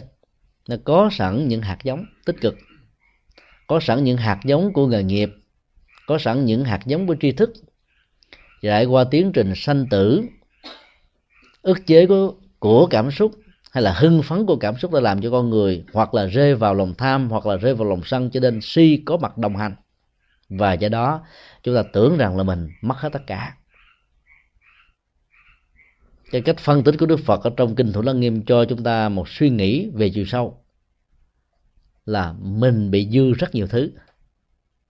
Và do đó, những sự hỗ trợ từ góc độ này đôi lúc tạo thành cái dư. Dĩ nhiên là mình mình mình phải hiểu trong tình huống nào thì mình tiếp nhận. Rồi trong tình huống nào đó, cần phải phát huy chứ có nhiều người đó, có một cái cái cái tôi là giúp đỡ người khác thì làm không bao giờ cùng tặng, không bao giờ màng. Nhưng mà khi lâm vào cảnh hoạn nạn, cùng cực, người khác giúp đỡ mình thì tự ái mặc cảm một cách rất là thầm kín và sâu xa, không muốn tiếp nhận điều đó. Cái đó là cái tôi. Và kháng cự, phủ định về những sự hỗ trợ cần thiết, đôi lúc nó sẽ làm cho mình bị lúng lúc sau vì cái tự lực và cái sức vươn lên của mình nó không được đảm bảo tính cách an toàn về chiều chiều chiều dài và phát triển bền vững. Cho nên đạo Phật dạy về tri ân và trên cơ sở đó đền ân nghĩa là trong lúc nào cần tiếp nhận thì chúng ta phải tiếp nhận để kiện toàn cái cái con đường của mình, rồi sau đó là đền ơn đáp nghĩa. Như vậy là có những tình huống chúng ta tự phát huy nội lực, nhưng có những tình huống đó, chúng ta phải tiếp nhận sự hỗ trợ. Rồi ở đây chúng ta thấy đức phật nói là bồ tát. Từ dưới đất vọt lên, chứ đức phật đó con người từ dưới đất vọt lên. Cái hạt giống đó là hạt giống chín mùi, hạt giống đó là hạt giống thượng thặng do đó là mình cũng phải ờ, suy đi nghĩ lại xem mình ở dạng nào để mình sử dụng đúng tình huống đó thì nó không có bị hoặc là mặc cảm tự ti hoặc là hãnh diện tự hào. Hai cái đó là hai cái thế đối lập của cái tôi. Hãnh diện tự hào làm cho người đó trở thành khó ưa, mất nhân tâm. Đi tới đâu đó gai góc trở ngại tới đó thì cái mặc cảm tự ti nó nó sẽ trở thành giống như một cái bánh xe xẹp lép đó. nó không có hơi để chạy mất hết năng lực để phấn đấu vươn lên và dựa vào hình ảnh của các vị tùng địa dõng sức bồ tát, mỗi khi tâm mình chán trường thất vọng với nhiều nỗi khổ niềm đau nghịch cảnh tắc chi phối đó, thì phải làm sao từ dĩ mảnh đắc tâm vĩ đại bao la quán hàm tàn để mình vươn mình dạy thì lúc đó, chúng ta sẽ làm mới được cảm xúc, làm mới được vận mệnh. Thì mỗi một nỗi khổ niềm đau và sự thất bại hay là ngã quỵ đó là mình nằm luôn. Để cầu cấp cứu đó. Đến lúc mà xe chưa kịp tới là mình đã tắt thở rồi.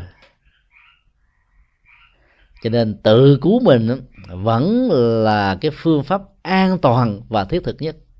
Còn hỗ trợ bên ngoài vẫn cần thiết, nhưng không phải là trọng yếu, không phải là quan trọng. Do đó đó, sống như thế nào để khi mà các cái gáo nước là nó tạt vào mặt của chúng ta mà thân thể và gương mặt đó không bị băng giá, cái đó được gọi là thành tựu phật sự. Đức phật không có tiếp nhận cái thiện chí của các vị bồ tát phương xa. Nếu mình là những người như thế, buồn lắm á. Mình lỡ mình muốn phát tâm làm cho chùa. Chỗ đó tôi không cần.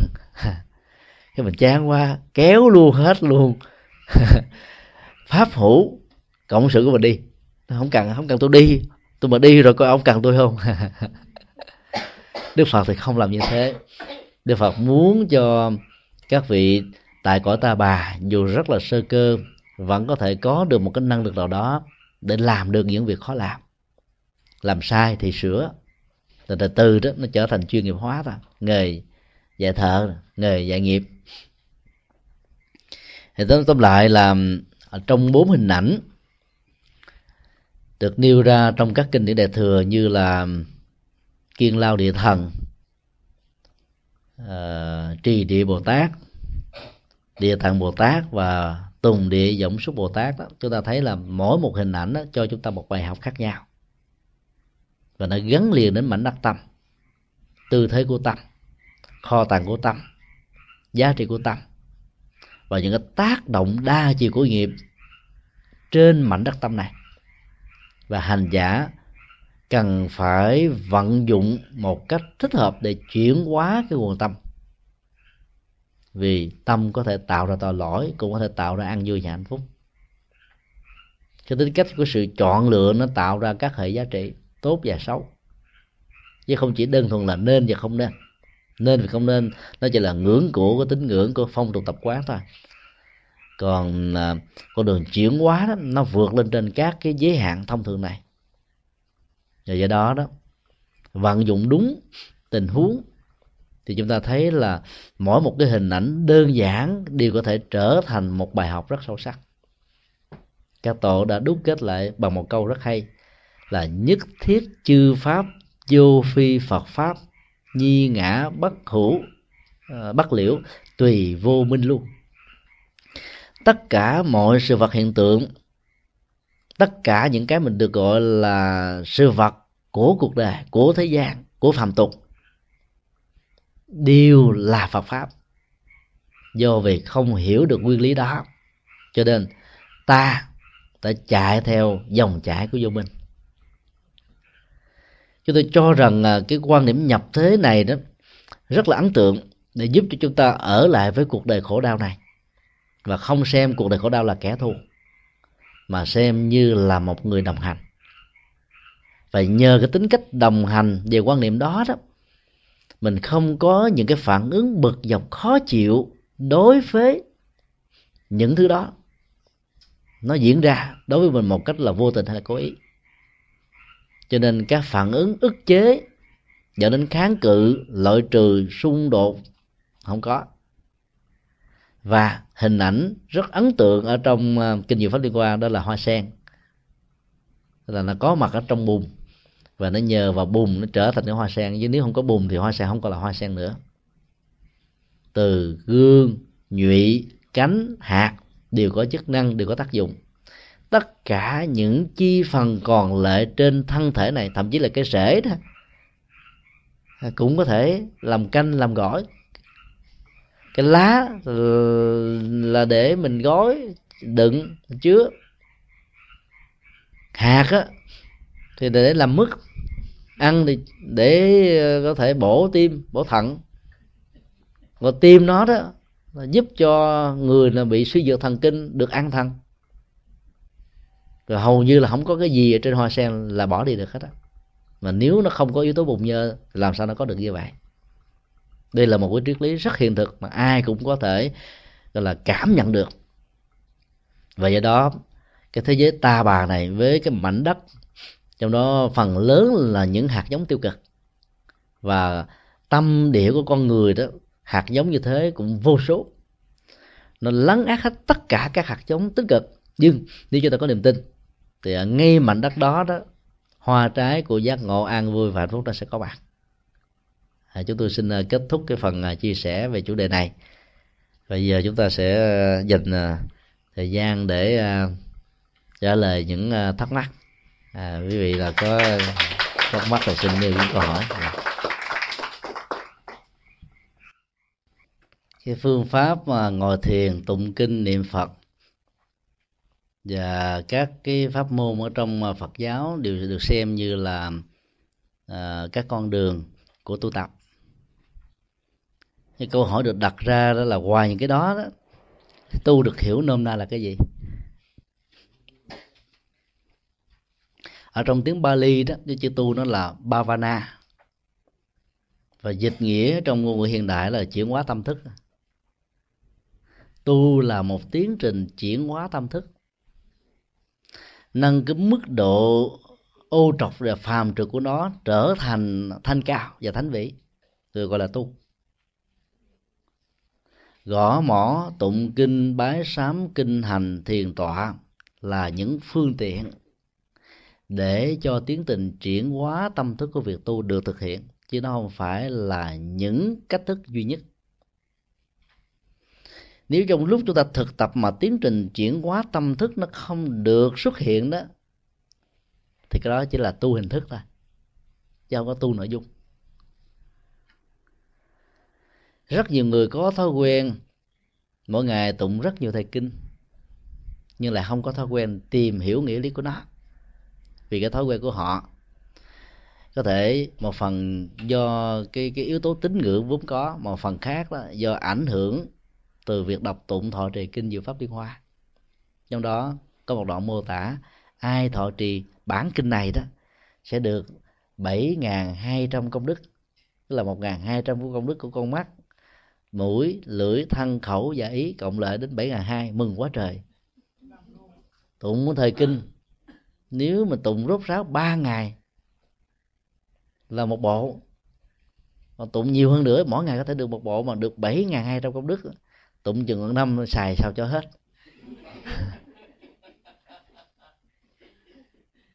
Cho nên có nhiều người có khuynh hướng không cần phải tìm hiểu nội dung của nó như cơ hội để đông đo tính điếm cái phước báo ta. Vì như thế mà có nhiều người khi mời đến nghe một buổi pháp thoại đó thì không có cảm thấy hứng thú bằng khi à, mời để tham dự thọ trì một thời kinh. Dĩ nhiên thọ trì kinh đó, thì tâm của chúng ta dễ dàng được chuyên nhất nâng cao tâm thức. Nhưng nếu như mà mình không hiểu được nghĩa lý của nó thì tiến trình thọ trì đó nó chỉ là cái phần à, vỏ bên ngoài thôi và không khéo, chúng ta đang làm cái chức năng của cái máy cassette. Tức là mở, lặp lại.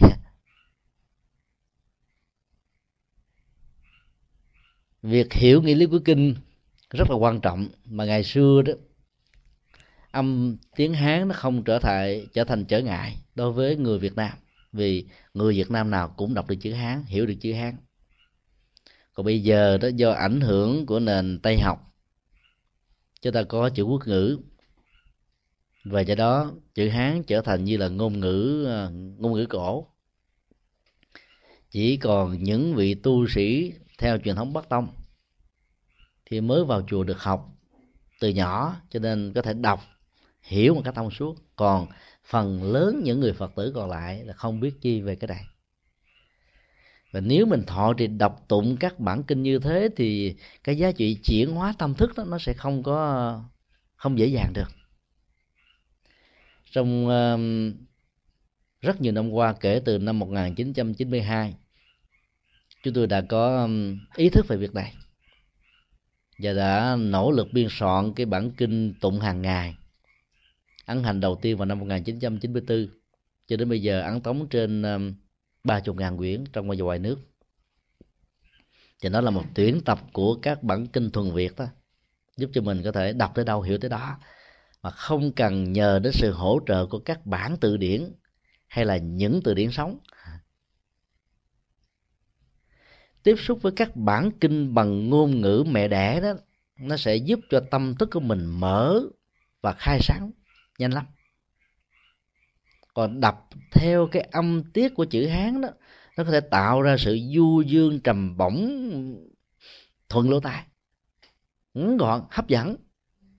Nhưng mà giá trị của sự hành trì để tạo ra tiến trình chuyển hóa tâm thức được gọi là tu đó, nó sẽ khó có thể được có mặt sau khi ờ, xong cái bộ đó vào năm 94 thì chúng tôi đã tiếp tục làm rất nhiều cái bản nghi thức khác thuần việt. Nghi thức giống chuông nghi thức quả đường, nghi thức ăn cơm, nghi à, thức đám cưới, nghi thức phật đản, nghi thức du lan, nghi thức cầu siêu, nghi thức cầu an. Đều toàn là thường việt. Phần dẫn nhập, phần kết thúc không có phần nào là chữ hán cả. Trong những tình huống mà mình không thể tìm được những cái ngôn ngữ tiếng việt do sự giới hạn của ngôn ngữ thì lúc đó chúng ta sử dụng những cái âm chữ hán để trở thành việt ngữ hóa. Mà việc đọc vào nó đó có thể giúp cho phần lớn độc giả có thể hiểu được một cách dễ dàng. Ít nhất là trên 60% thì tình huống đó vẫn có thể được xem như là ngôn ngữ tiếng Việt. Thì cái chủ trương như thế rất là cần thiết. Và nó đòi hỏi đến ờ, ý thức để tạo ra một cái mặt bằng lâu dài ở mọi nơi thì vì lâu về dài sự thọ trì kinh niệm Phật giáo nó, nó sẽ năng động và tích cực. Các ý niệm về phước báo trong thời kỳ nó sẽ giảm đi liền. Cho nên tóm lại đó cái tiến trình của tu là chuyển hóa tâm thức thôi. Nó có hàng trăm cách hàng ngàn cách vô số cách. Miễn cách nào mà tâm thức mình nó từ u mê trở thành sáng suốt từ phiền não trở thành thanh lương từ nóng bức trở thành là là hoan hỷ từ khổ đau trở thành hạnh phúc thì cái đó được gọi là tu. Và mình lấy cái này làm thước đo, tính điếm như là một bàn cân nếu như mới bắt đầu đi chùa đó, rất hoan hỷ, rất dễ chịu. Sau khi đi chùa 10 năm thấy cao có khó chịu, ai đụng tới một cái là mình kháng cự liền, thì biết rằng là mình tu chưa đúng rồi. Mới bắt đầu rồi mình phấn đấu, mình làm đủ thứ phật sự bây giờ khi ai nói, ôi, mệt quá ha anh muốn làm nữa thì cái đó là mình đang bị rơi vào trạng thái thùy miên. Thế là nó lừa khừ. Thì miên không phải là ngủ gục đâu, mà cái tâm mình lừa khừ, nó muốn làm nữa. Và để lý giải biện hộ cho cái không muốn làm nữa mà nói, ồ, tôi đã làm nhiều lắm rồi. Cho nên giờ tôi không làm nữa. Thì cái đó là mình biết rằng là cái tiến trình chuyển hóa tâm thức nó đang bị thối chuyển. Còn đức phật đó thì làm đến cuối cuộc đời. Trước khi qua đời, ngài còn giảng kinh thuyết pháp chúng ta thấy cái hình ảnh đó rất năng động và tích cực. Hiếm ai có lắm. Tuổi về hưu cách đây 10 năm chỉ có 55 tuổi. Rồi từ từ nhân lên 60 bây giờ là 65 bởi vì về hưu sớm ngoài những cái ờ, trở ngại về lương bổng rồi chế độ an sinh xã hội này nọ nên nó còn dẫn đến là cái tình trạng dễ bị bệnh và chết lắm. Khi người ta cảm thấy rằng là mình trở thành một vật vô dụng, hưu rồi. Tức là dưỡng và nghỉ, thì người đó hầu như cái tâm lý bắt đầu nó nó, nó suy sụp liền. Quý vị đây có ai biết giáo sư Bình Chi không? Ở Việt Nam đó dạ yeah, là một vị uh, uh, học giả nghiên cứu lão thành mà cũng là một hành giả. Ông vừa tịch hồi năm ngoái ở cái tuổi 80 88 89 xin lỗi 89 ông là giáo sư và cũng là thầy dạy học của chúng tôi đến um, những cái năm những cái tháng cuối cuộc đời đó thì ông đã phải trải qua một cơn bạo bệnh và phải giải phẫu cái cái ruột đến ba lần. Do vì uh, giải phẫu đi giải phẫu lại cho nên ông đã qua đời. Sau khi hoàn tất cái giải phẫu lần thứ hai đó một tuần lễ sau thôi ông đã đến trường dặn hạnh để tiếp tục dạy cho tăng ni. Và đó là niềm hạnh phúc ở cái tuổi 89 mà ngày nào ông cũng lái xe Honda một mình để đi dài dài sáng và chiều à, mỗi một buổi 4 tiết. Khi ban giám hiệu nhìn thấy sức khỏe của ông hơi yếu và vừa dạy xong á, đi cầu thang xuống dưới đất thì ông ngã xỉu trong à, trong trong cái buồng thang máy. Thì ban giám hiệu đã yêu cầu thôi bây giờ bác lớn tuổi rồi bác về nghỉ đi bác bác nghỉ ở nhà rồi sau đó ông được đưa vào bệnh viện, ông nói rằng là, ở nhà chắc tôi chết sớm quá à. tôi buồn lắm, ở nhà tôi buồn. Rồi sau đó đó là ban giám hiệu cũng ờ, không cho phép ông dạy nữa. Vài ngày sau thì ông qua đời. Dĩ nhiên cái tác động ờ, tâm lý đó, khi nghĩ rằng là mình mất, mình không còn cơ hội để đóng góp, mình trở thành là một người vô vô dụng, vô nghĩa đó, nó sẽ có một cái cái tác động không lành mạnh ở trên sự sống và tuổi thọ. Cho nên cái ý niệm về sự về hưu đó, nó cũng diễn ra như thế đó. nó là cho mình tự nhiên là khẩn lại liền à.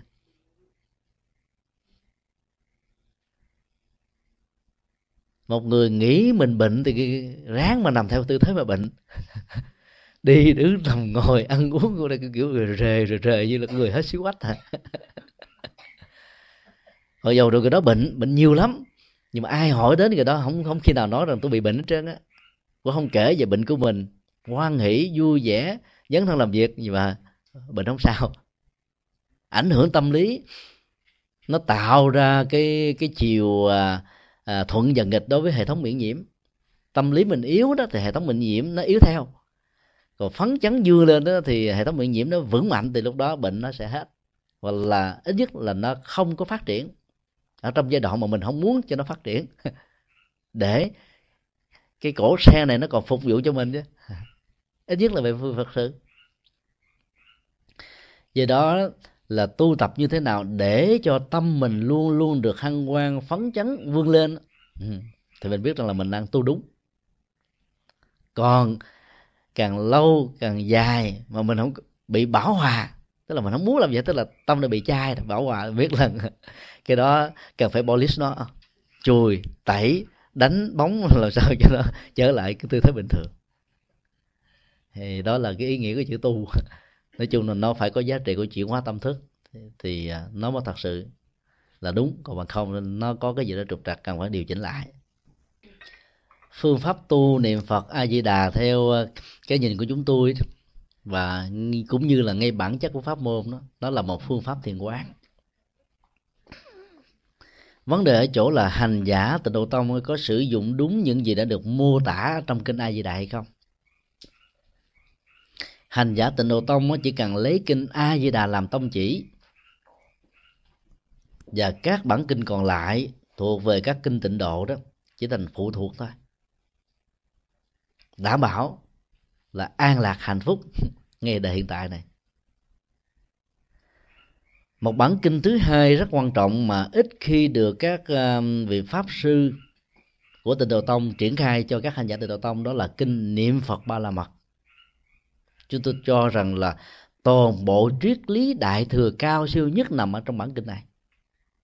Và nó là một tiến trình của thiền quán, của chuyển hóa, của tự tu của tinh tấn và của tự lực thôi. Cho nên bản thân chúng tôi mặc dầu là à, có trải qua các phương pháp thiền của thời đầu công án rồi vipassana tại ấn độ nhưng vẫn tiếp tục duy trì cái cái cách thức niệm phật như mà mình đã từng được thầy tổ của mình dạy cái đây mấy chục năm mà không có phân tích bản chất của tâm nó nó nó nó diễn ra như là một dòng thác chảy. Cái tính cách cuồn cuộn, thay đổi của các phân tử H, hay O. Nhanh đến độ làm chúng ta có một ảo giác rằng nó như là một mặt phẳng, mà trên thực tế đó, nó được nối kết. Và tâm cũng như thế. Tức là mỗi một tích tắc trôi qua của thời gian, nó nó giao tiếp với đối tượng trần cảnh. Nhanh đến độ mình không thấy được cái tính liên tục của nó mình mình tưởng rằng là cứ mỗi một đơn vị thời gian tâm mình báo víu à, nhiều cảnh vật khác nhau. Mà trên thực tế chỉ có một. Nhưng do vì um, tính cách biến dịch của tâm thì của một người thiếu sự làm chủ nó cho nên nó là ở một tích tắc khác nó bám vào cái vật vật khác và do đó các ý niệm và các cảnh vật khác nó xuất hiện và làm mình tưởng rằng mình có được năng lực phân tâm. Trên thực tế chỉ là năng lực xen kẽ thôi hiểu được cái cấu trúc này thì chúng ta thấy là tiến trình của sự niệm phật như là một phương pháp tu chuyển hóa đó, là một sự thay thế. Thay thế đối tượng nhận thức của tâm. Từ những đối tượng có thể là phiền não, nhiễm ô buồn phiền, khổ đau, tạo ra những khó khăn về cảm xúc, những bế tắc về nhận thức và những trở ngại về hành động, nó trở thành là bình an. Cho nên hành giả của pháp môn tịnh độ nếu dựa vào kinh A Di Đà sẽ đạt được và trên cơ sở tu tập nhất tâm bất loạn. Thì cái đó là, chính là thiền đó tại vì thiền là chánh niệm tỉnh thức mà chánh niệm tỉnh thức là dẫn đến tiến trình của bất loạn. Nhất tâm đó có thể đạt được ở rất nhiều ngành nghề khác nhau. Nhưng nếu yếu tố của chánh niệm không có mặt thì cái nhất tâm đó đó chỉ là sự tập trung của ý thức chứ không phải là nhất tâm. Một nhà điêu khắc gia, một chàng họa sĩ, một nhà thí nghiệm khoa học đều là những người tập trung và theo dõi đối tượng nghiên cứu của mình trải qua năm tháng, ngày và thậm chí trong giấc ngủ, mơ tưởng. Cái đó vẫn chưa được gọi là nhất tâm, là bởi vì đó, cái chánh niệm ở trong tiến trình đó nó không có chúng ta thường nghe nói đến các ờ, bác học là bị đảng trí. Có một nhà bác học nào đó mà chúng tôi quên tên. Ông có một bà vợ và riết rồi bà bà bà vợ là hiểu được tánh của chồng mình cho nên đến giờ cơm kêu thì cứ kêu. Như ăn thì cứ ăn mình thôi. Thì chừa lại nửa phần. Đến một tiếng sau ông đi ra, ông nhìn thấy có nửa phần cơm ông nghĩ, ồ, mình ăn rồi hả? Hơi vô làm tiếp. là bởi vì cái tâm thức của họ đó nó thiếu cái sự chánh niệm. Chánh niệm là đem tâm về với thân, để cho thân và tâm cùng tồn tại ở một lúc, ở một chỗ. Và cái năng lượng của sự sống, nó hội tụ được cách trọn vẹn nhất, và người đó sẽ không bị bị những cái chứng bệnh quên là nếu tu tập thiền đúng thì người đó có một trí nhớ rất là lớn, và các vị giác ngộ giải thoát trong đạo Phật được gọi là bậc tam minh đó, thì đầu tiên chúng ta thấy là túc mệnh minh. Biết về quá khứ nhớ về quá khứ tức là gì? Trí nhớ gì đó. Trí nhớ không phải chỉ ở đời này mà nhiều đời kiếp về trước từ đại cương cho đến chi tiết mà không hề có lẫn lộn. Phần lớn chúng ta nhớ nhiều quá khổ lắm ha nhớ dẫn đến cái hận nhớ tạo ra thù nhớ tạo ra mặc cảm và nhớ là tạo ra nuối tiếc. Nó đốt cháy hết tất cả những cái nguồn năng lực ở hiện tại cho nên à, tu tập để làm thế nào là mình là giữ được cái trạng thái nhất tâm thì lúc đó đó chánh niệm tỉnh thức nó có mặt và có được chính thức thì chánh niệm trước tâm có mặt chính vì vậy mà các nhà khoa học không được gọi là nhất tâm. Và khi cái yếu tố nhất tâm không có mặt á, thì loạn tưởng sẽ hiện hữu thôi. Và chỗ nào có loạn tưởng chỗ đó có khủng bố sợ hãi nỗi khổ, niềm đau, sầu, bi, não, với nhiều hình thức khác nhau. Cho nên, niệm phật nhất tâm bất loạn được kinh a di đà mô tả nó chính là một nghệ thuật để tạo ra tiến trình thăng bằng và hài hòa của tâm. Và nó là một kết quả của sự tu. Và nó hoàn toàn không có gì khác với nhất tâm bất loạn của thiền.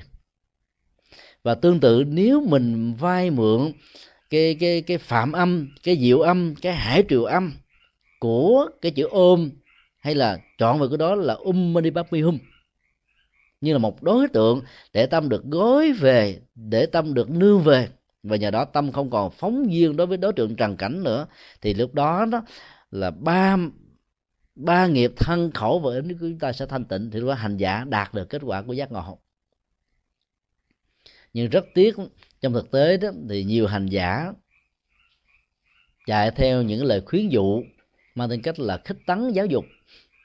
Của những vị pháp sư có phương tiện phiền xảo, là nghĩ rằng đó là những mô tả thực cho nên, cứ hiểu nôm na là niệm phật một câu, phước đức vô lượng, lại phật một lại, là tội diệt hà sa. Nếu làm như vậy, các hành giả theo mặt mật tông đó một ngày, lại một ngàn lại, mà lại ba năm, ba tháng, ba ngày trước khi đi vào một cái hành nguyện tu tập, thì có lẽ là những người đó là sanh, phải là đến cả hàng trăm kiếp phật, chứ không phải là là một kiếp phật. Do đó có những mô tả nó mang tính cách là khuyến tấn, chứ không phải là mô tả thực. Và hành giả khi niệm phật, đừng để cho các ý niệm đông đo, tính đoán về phước báo, xen lẫn vào trong tâm niệm của mình thì hành giả đó mới có thể đạt được nhất tâm bất loạn. Thì như vậy là cái câu niệm phật đó là một triết lý chứ không phải là một cái mê tín gì đó. Dĩ nhiên là hành giả tịnh độ nó có nhiều cấp. Có cấp tiếp cận với danh hiệu qua tín ngưỡng thì đạt được giá trị của sikola cô la còn tiếp xúc với à, niệm bằng tâm chứ không phải niệm bằng miệng. Niệm như một cái máy thì đó người đó có thể đạt được cái viên kim cương cấp độ nào cũng có được lệ lạc cho nên lúc đầu đó, chưa biết đạo thì có thể đến với pháp môn tịnh độ bằng phước báo. Nhưng khi hiểu rồi đó thì mình chuyển cái tâm thức mình cao hơn chút xíu để tạo ra một tiến trình thay thế tích cực cho tâm mình được chuyên nhất thì lúc đó. Tịnh độ và thiền là một, không có gì sai khác với nhau. Do đó, ai tu pháp môn nào cũng được. Và mình cảm thấy là dung thông vô ngại không chống trái không phê bình không chỉ trích thì kết quả đạt được đó. Nó ảnh hưởng tốt cho mình và người. Thì đó là cái quan điểm ờ, uh, tịnh độ tông mà chúng tôi cho rằng là kinh a di đà đã lột tả một cách rất là thành công. Đề cập đến ờ, phương pháp quán tưởng thì kinh a di đà cũng không thiếu.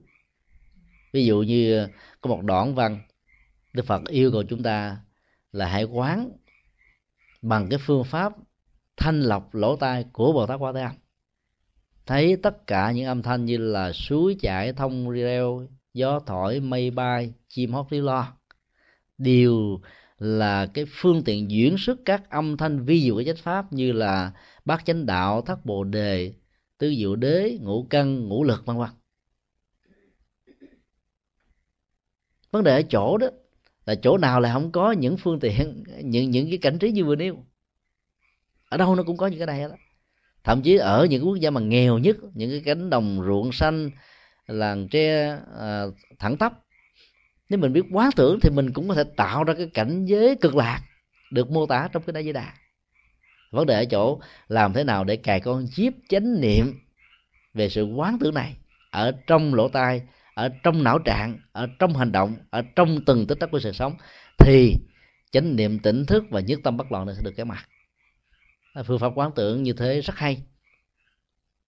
Còn nói về um, sử dụng công tu tập, về dấn thân thì hạnh niệm phật a di đà ở trong kinh a di đà cũng không thiếu. Ví dụ, sáng mời đi hái hoa cúng dường, sau đó trưa trở về bổn quốc phản thực kinh hành, chúng ta thấy đây là một tiến trình kiệm phước trong dấn thân. Sáng mơ đó, thì mình lấy những gì mình có. Qua đó là qua công đức, qua phước báo, qua từ thiện, qua tu tập. Để rải cúng dường, tức là dân tặng cho cuộc đời ở mười phương cõi. Ở đâu có nhu cầu thì mình đến, mình giúp ở họ. Chứ không phải như bây giờ, người ta phải đến với mình. Ngày xưa đó, Phật pháp là những ngôi chùa biết đi rồi bây giờ cái phần lớn các ngôi chùa là ở chỗ mà bá tánh phải đến. Còn cái kinh A Di Đà dạy cho chúng ta với tư cách là một hành giả đem Phật pháp đến với cuộc đời, rải hoa cúng dường. Và khi làm xong các phật sự như thế là không có ăn sang, xài sang ở khách sạn. Hoàng độ bổn quốc thì trở về để tiết kiệm chứ ăn cơm nhà đỡ tốn tiền. Ăn cơm xong rồi đức phật đâu kêu mình ngủ, mà kêu mình là phạn thực kinh hành, ăn cơm xong phải đi thiền hành nếu làm như thế thì không có phụ nữ nào cần phải có nhu cầu đi đến giải phẫu thẩm mỹ. Và không có đàn ông nào sợ bị béo phì à, bệnh tiểu đường à, vân vân.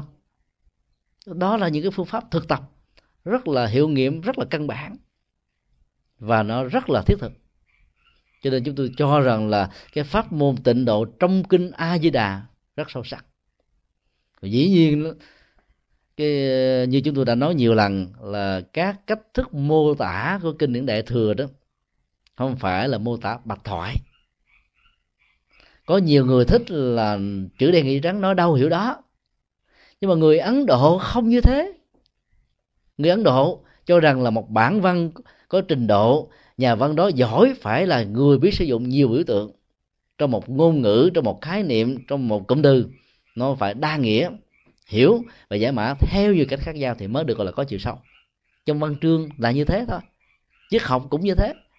Do đó phải mô tả và và đạo phật tồn tại ở trong một bối cảnh dân hóa và triết học như thế, cho nên ảnh hưởng đó là chuyện rất bình thường. Và do đó kinh a di đà phải mô tả dòng do tam quốc. Nào là phước báo, nào là công đức, nào là trang nghiêm, nào là đủ thứ hết trơn cho người ta mê ta mê ta mới đi vào pháp môn chứ còn không mê cái đó làm sao đi vào pháp môn được. Bây giờ làm phật sự luôn, phải có những cái khuyến dụ thì người ta mới thấy thích ta mới ta mới làm. Chứ còn mà nói thắng mật tàu đa vào lòng gỗ người nói, ôi, phật pháp gì thế đâu có cao siêu quyền diệu gì đâu ta không đến. Nên các phương tiện nó vẫn có. Cái trọng tâm của kinh a di đà là nhất tâm bất loạn và pháp môn hành trì là quán tưởng. Con đường tu tập á, là dạng hạnh công đức qua phước báo nhân duyên và căn lành nhiều. Là ba tiêu chí được nêu ra rõ trong kinh địa tạng. Nhưng mà mô tả này nó chỉ thoáng qua một cái thôi.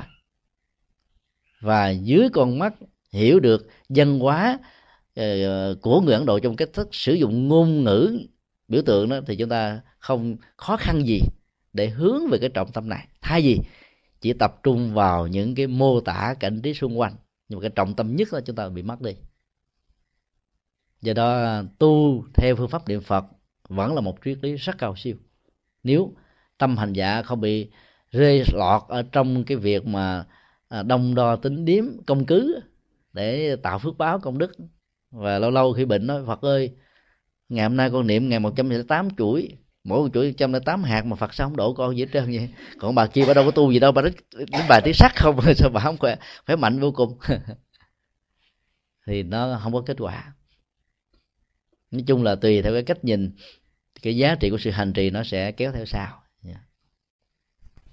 yeah. Xin là Phật, kính bạch thầy.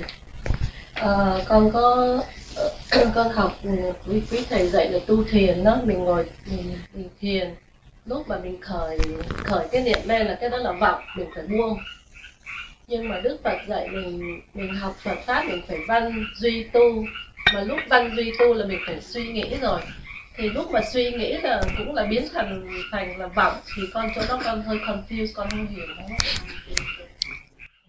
cái hai điều mà cô vừa nêu ra đó, đối với văn tư tu đó nó là tiến trình của sự bắt đầu. Trong nghệ thuật chuyển hóa tâm thức. Và nó là một cách thế rất là triết lý, rất là khoa học. Tu là cái trọng tâm. Nhưng mà để có được cái đó đó, thì hai yếu tố đầu đó là văn và tư. Ngày xưa, cái tiến trình giáo dục của người ấn độ và nhiều quốc gia trên thế giới không gì khác hơn là thông qua cái nghe và muốn nghe như thế, phải gần tới thầy. Thầy đọc từng câu, từng chữ, phân tích cho mình nghe.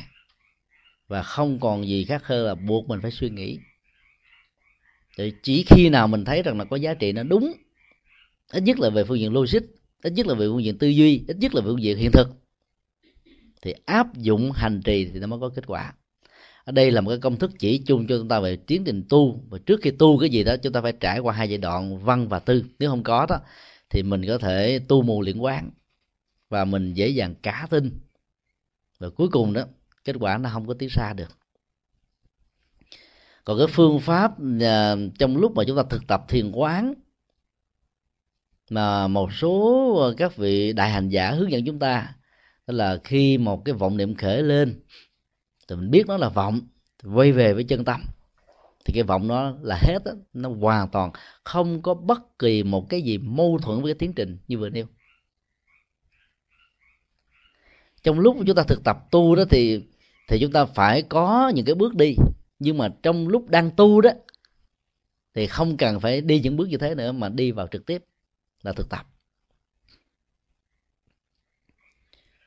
Ở trong kinh uh, viên giác có một câu rất hay là truy huyễn tức ly bất tác phương tiện.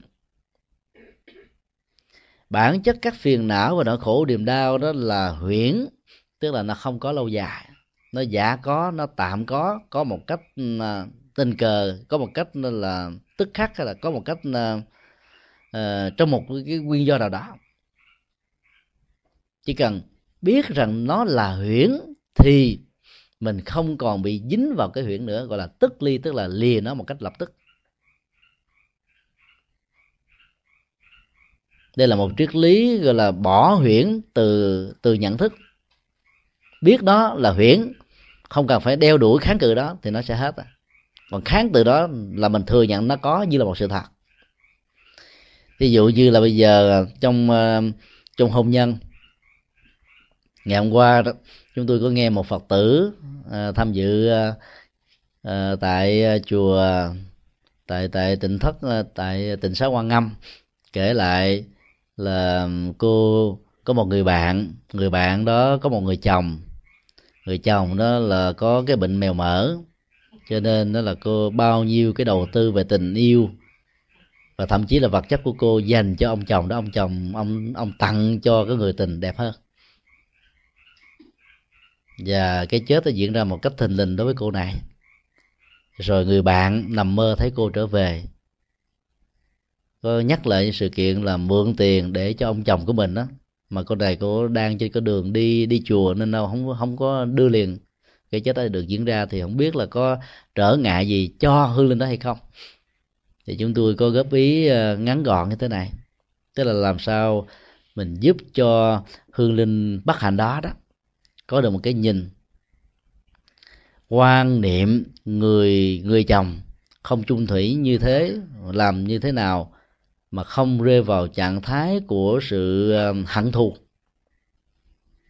và tiếc nuối. Cái hành động của người vợ trong tình huống này đó là tiếc tiếc vì mình sợ mất một cuộc tình, mà mình có thể đánh đồng nó là bầu trời của hạnh phúc là tất cả.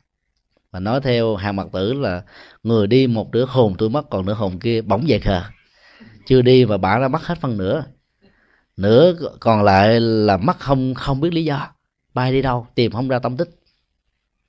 Và bà không chỉ mất một phần nữa, mà bà mất luôn trọn phần trong cái chết, nhiều người ờ, mất ở trong sự điên dại. Cái phản ứng của việc tiếc nuối của đa, của cái cái mối tình mà nó không được trọn vẹn. Khi mình biết rằng người kia cấm sừng mình, hay là người kia cặp bến thêm một người thứ hai và mình không phải là đối tượng duy nhất đó. Nỗi khổ niềm đau trỗi dậy lớn lắm. Và cái chết diễn ra như thế sẽ làm cho nỗi nối tiếc đó trở thành sự hận thù.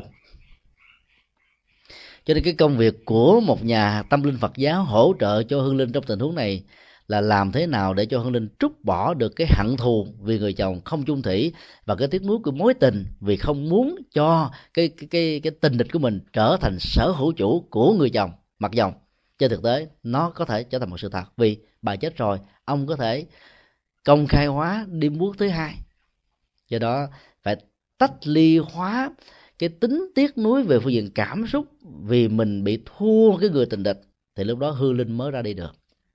Và chúng tôi đã yêu cầu người thân đó hãy tâm niệm và giúp cho hư linh như thế này. Là quan niệm người chồng của mình là 36 thể trượt, theo tinh thần của Phật dạy là thân thể này nó được cấu tạo bởi 36 yếu tố vật lý. Đầu óc, răng, móng, tóc, tai à, tế bào, đàm, giải, phân, tiểu, đủ loại hết trơn, tổng cộng là 36 thứ.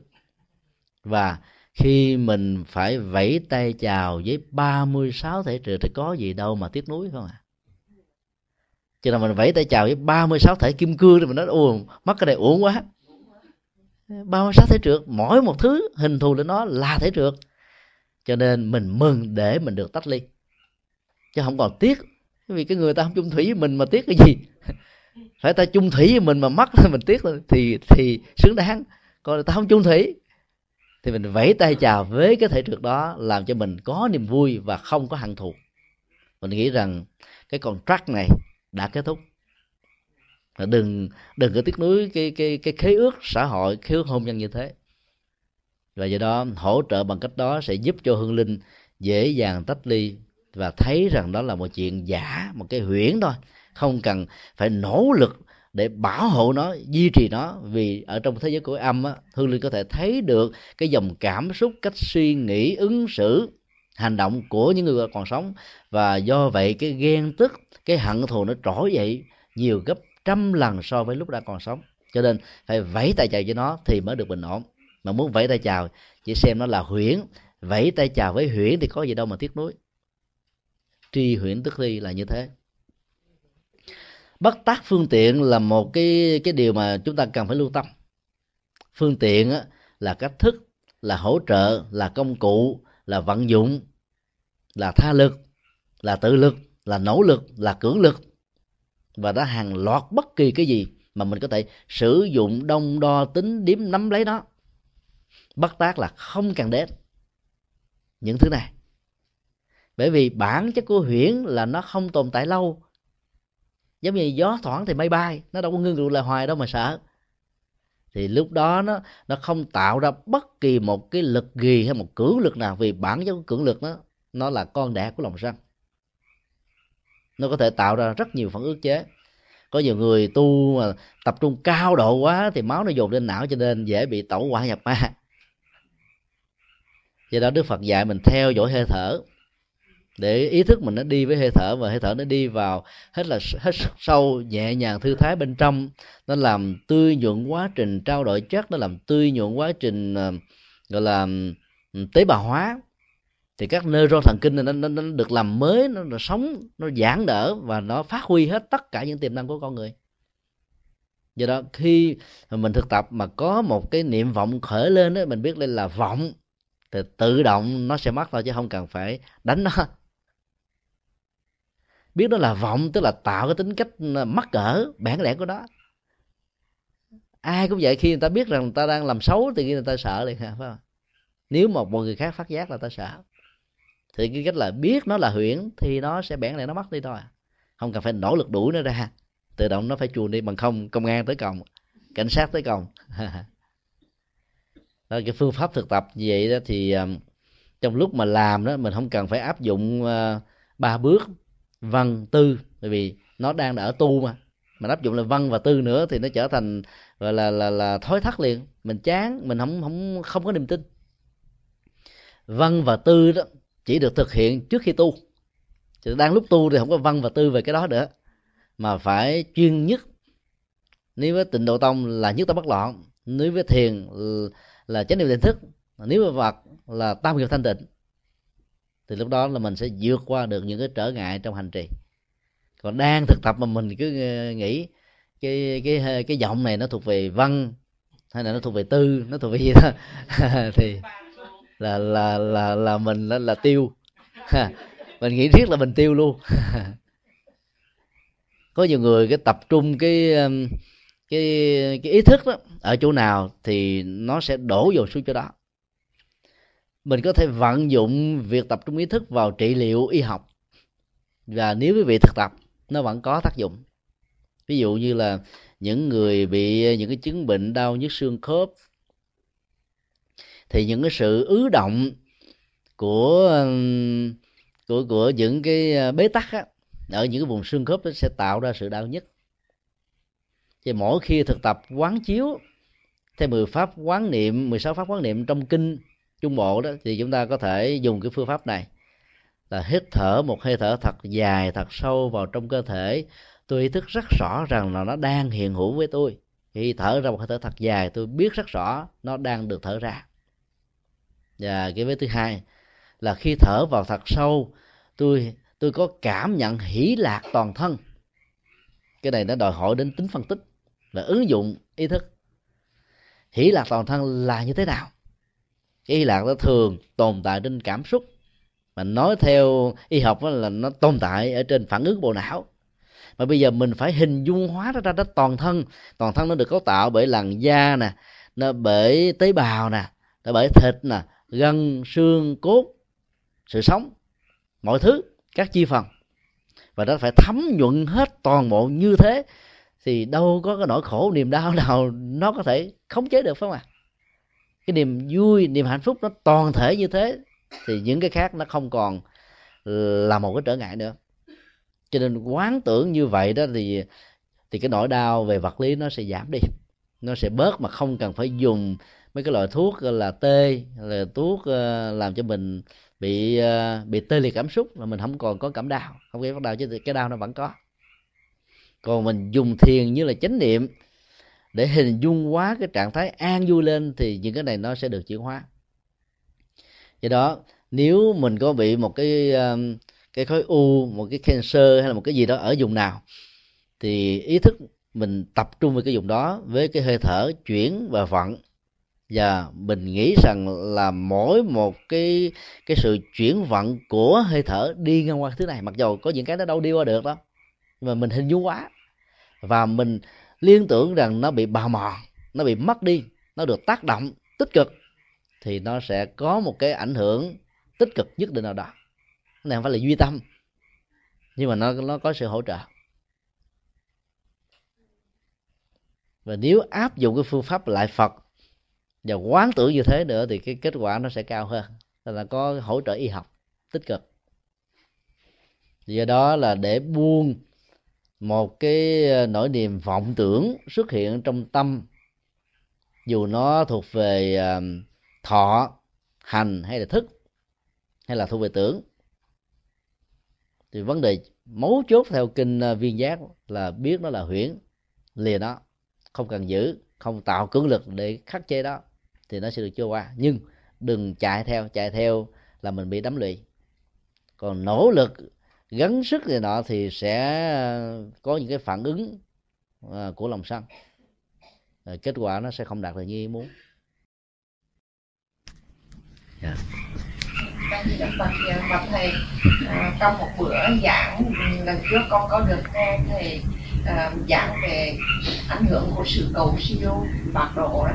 Dạ, yeah. thì con xin có một cái câu hỏi như thế này con thấy ở bên Việt Nam á, Ờ, người ta rất là tin tưởng ở cái vấn đề mộ địa là họ khi mà có một người thân mất là họ phải đi tìm một cái mộ địa như thế nào và phải có một cái vị trí ờ, đẹp ờ, quan đảng hoặc là hướng nào thì thích hợp hay gì đó để cho con cháu về sau á, được cái sự phát đạt gia đình hạnh phúc. Thì như vậy cái tin tưởng như vậy nó có đi đúng chiều hướng của Phật giáo hay không thì thầy người à, Trung Hoa là một dân tộc. Quan niệm cái chết cũng quan trọng như là cái sống. Cho nên một phần hạnh phúc của những người còn sống là chăm sóc và bảo hộ cho những người chết. Chính vì quan niệm này mà có nhiều hương linh qua đời đã mấy mươi năm. Ví dụ như là tổ tiên ông bà của mình. Đến ngày à, thanh minh ngày dỗ đó họ vẫn đến và thờ tưởng niệm. Và làm như thế họ cảm thấy rất là hạnh phúc. Để hỗ trợ cho việc đó đó thì họ phải tìm một cái nơi chốn rất là đảm bảo để giữ cái thân thể và cái hòm chôn cái thân thể này được lâu. Vì họ có thể có những quan niệm nếu cái dùng chôn đó có nhiều nước đó, thì độ một rửa sẽ nhanh. Và do đó, con cháu sẽ làm ăn không có khấm khá. Đây là các quan niệm dân gian thôi. Nó không có giá trị nhân quả, không có giá trị hiện thực. Tinh thần của phật giáo dạy chúng ta là không để bất kỳ một cái um, yếu tố gì cho hương linh có cơ sở bám vào. Vì sự bám vào như thế, tạo ra áp tắc trong tiến trình tái sanh truyền thống ngày xưa của đức phật dạy đó là sau khi qua đời, làm lễ tống tán rất đơn giản, mà người ấn độ bây giờ vẫn còn áp dụng. Phần lớn là 24 giờ là đi thiêu. Chỉ có những nhân vật quan trọng ảnh hưởng nhiều trong xã hội và cộng đồng đó, thì người ta mới để người đó để tưởng niệm ba ngày. Họ không dùng đến hòm họ không chôn theo thi thể của người quá cố bất kỳ những vật quý báu. Vì họ cho rằng là con người đến trong cuộc đời này bằng hai bàn tay trắng cộng với nghiệp, cho nên đi đó chỉ mang theo cái khói nghiệp, cái núi nghiệp. Còn mọi thứ phải bỏ lại. Tâm thức bám víu vào cái này kéo theo cái nào thì nó trở thành như là một sợi dây chuyền, dây xích. Do đó, thiêu xong rồi đó thì đạo lý nhà Phật dạy, đi rải xong hay làm phân bón trên cây là hết, không giữ lại gì hết còn người Trung Hoa đó ảnh hưởng nền nhân hóa của Ai Cập. Cho nên tìm mộ tìm hướng vì nghĩ rằng nó có liên hệ đến à, sự à, hưng thịnh của con cháu. Và cái căn bản hơn nữa vì họ nghĩ rằng là cái cõi âm á, mới là đời sống vĩnh cửu còn cõi dương đó là đời sống tạm thời. Người ai cập vì nghĩ như thế cho nên đã dựng lên những kim tự tháp mà người khởi xướng ra cái này là các vị pharaoh tức là vua.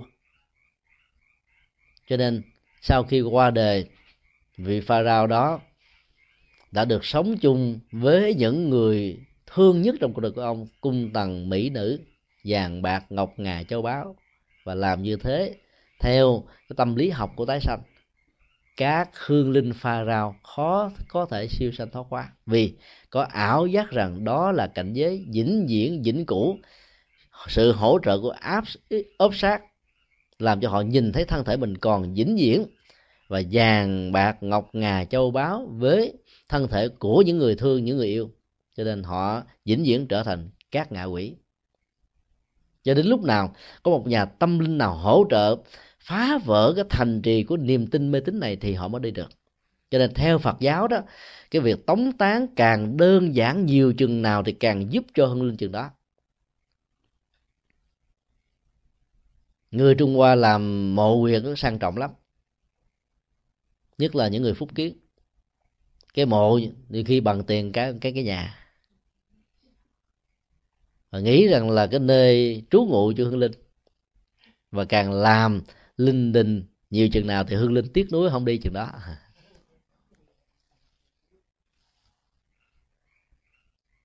Cái tâm lý của sự bám víu nó nó như là một cái phản ứng trước nhất nó diễn ra như là một thói quen, thứ hai nó diễn ra như là một sự tiếc nuối. Cái chết diễn ra như một sự thật, nhưng mà hương linh không muốn thừa nhận.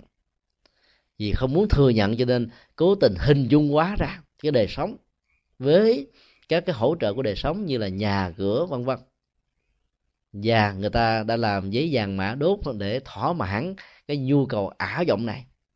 Mà nó vốn bắt nguồn từ cái phong tục tập quán của ai cập thì thay vì chôn, vàng thiệt, người thiệt, nhà thiệt, vừa bất nhẫn, vừa bất nhân, vừa bất kinh tế, thì người ta làm bằng giấy vàng mã. Nhưng mà cái tâm niệm, sự sự sát sanh trong tình huống này, nó cũng y hệt như là cái việc chôn thiệt thôi. Và chúng ta cứ thử phân tích đi.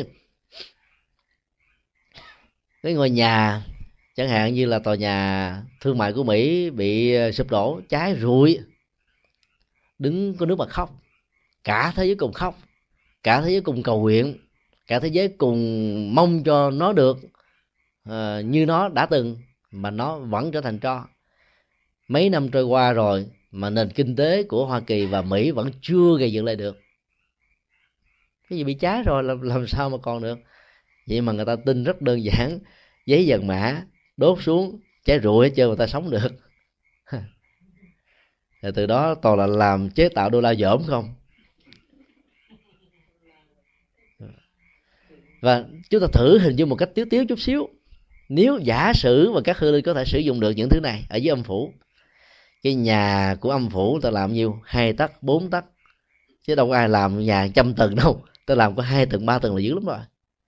Mà lùng như chúng tôi đi nữa, thì co cụm lại bằng à, yoga của ấn độ thì nó cũng phải ít nhất là cái vòng tròn bốn tấc. Chui sao chui nhỏ thì từ một người, một thứ tư mà trở thành có bốn tấc tí hon thì càng thương ông bà tổ tiên mình mình càng làm cho họ bị khổ đau thôi. Sự thật về những cái việc sử dụng đó không có, nhưng mà ảo vọng về cái này làm cho họ bị dính mắc, và do đó tiến trình trở thành trở ngại. Cho nên nói tóm lại đó là người phật tử là không tin về hướng hướng đất, hướng nhà, hướng cửa, hướng hồ là hướng quyệt nhà cửa còn chưa ăn chung gì, hướng hồ, cái quyệt làm sao ăn chung được? Thế giới của phương tây là không tin vào những thứ này như là những người của trung quốc, mà họ giàu hơn trung quốc nhiều lắm. Nếu những điều đó ảnh hưởng đến thịnh và suy, giàu và nghèo, thì có lẽ là những người không tin phải nghèo chứ. Mà trên thực tế, những cái ông thầy tạo ra những cái này, không có ông nào giàu trơn. Thế nhân quả mà, ông sống bằng cái nghề miệng lưỡi. Ông nói mà nhiều khi ông dễ dời, ông có không hiểu rồi ổng giả vờ, ổng đóng vai như ông thượng đế biết hết trơn mọi thứ. Người ta tin theo ổng. Vì cái nỗi sợ hãi rằng nó ảnh hưởng đến tính mạng, ảnh hưởng đến cái hạnh phúc, ảnh hưởng đến kinh tế, ảnh hưởng đến đời sống của mình, cho nên ta sợ, ta theo. Tất cả những nỗi khổ, niềm đau nó nó nó nó được tồn tại với một tuổi thọ lâu dài là bởi lòng sợ hãi thôi. Chứ sợ hãi là kẻ thù, nguy hiểm lắm ở trong bát nhã tâm kinh có một cái cái đối tượng cần chuyển hóa là khủng bố đó. À, khi mà mình có được cái trí bát nhã, nhìn thấy năm uẩn này là không, tức là thân thể này là không, dòng cảm xúc, ý niệm quá nhận thức phân biệt, tâm tư này, nó không phải là cái của mình dính dĩ thì nói sợ hãi, có chỗ đâu mà bám víu. Cho nên hành giả vượt qua được sự khủng bố. Còn vì mình có sợ khủng bố cho nên ông nào ông bà gì mà tin đó quét ra ma à, ờ, bối ra ma quét nhà ra rác. Rồi cuối cùng mình trở thành nạn nhân mà mấy ông kia ông sống phè phở.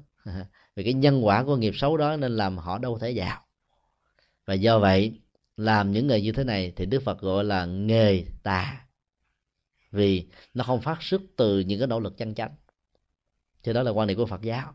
Thì mình là những người phật tử thì mình cố gắng là tin theo phật. Đảm bảo không có gì gì để phải lo để phải sợ chúng tôi ờ, là thầy tu và cũng là chủ trì. Cho nên ờ, việc mà tiếp xúc với lại ba tính về các phương diện này nhiều lắm. Thì có chuyện buồn, chuyện đau, chuyện hôn quan tan tế, người ta cũng đến với chùa để nhờ hỗ trợ. Mà khi mà nhờ chúng tôi coi cái ngày tản liệm giờ nói luôn. Nói xong rồi xì bí kíp chủ công rồi cái quý vị gặp chúng tôi quý vị trốn liền.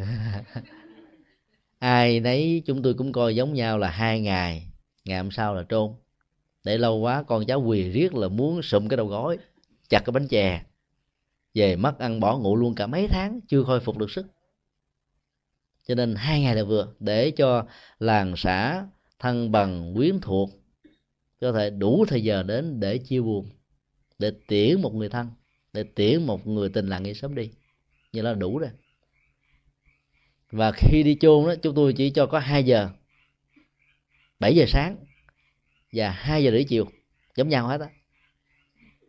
Ở Việt Nam á ở chùa 4 giờ thức dậy thức dậy rồi.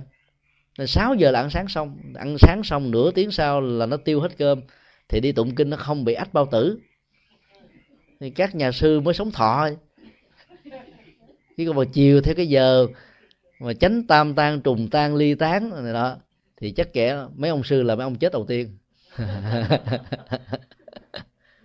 Mà bao nhiêu năm qua chúng tôi, ai hương linh nào vô cũng vậy. Có nhiều người ta biết về phong thủy, về địa lý. Ngày giờ tắm trời cái này ngày này là ngày trùng ta thì không biết hả? Nói, biết, không biết. Tôi có cuốn sổ đàng hoàng. Tôi đọc chữ hát rõ còn hơn anh nữa làm gì tôi không biết. Nhưng mà anh phải tin là pháp phật nhiệm màu không? Nếu anh tin, anh phải nghe lời theo tôi. và người ta nghe lời theo. Đâu có ai than phiền rằng sau khi chôn người đó trong gia đình chết thêm người thứ hai, người thứ ba đâu. Không có. Những trường hợp ngẫu hợp do cái nỗi sợ hãi làm cho ta lý giải nó như là một sự thật. Và cái gì nó liên hệ đến cái cái quyền bị, quyền được sống và cái cái nỗi đe dọa cái cái chết làm cho người ta phòng hờ, làm dư thừa còn hơn là thiếu và vì tự an ủi mình như thế cho nên niềm tin sai lầm này có cơ hội để tiếp tục phát triển và tồn tại. Bình thường mình có thể sống rất là lý trí nhưng mà đối diện với cái chết của người thân ta nói làm lơ mớ là mốt ông chết theo sợ lắm.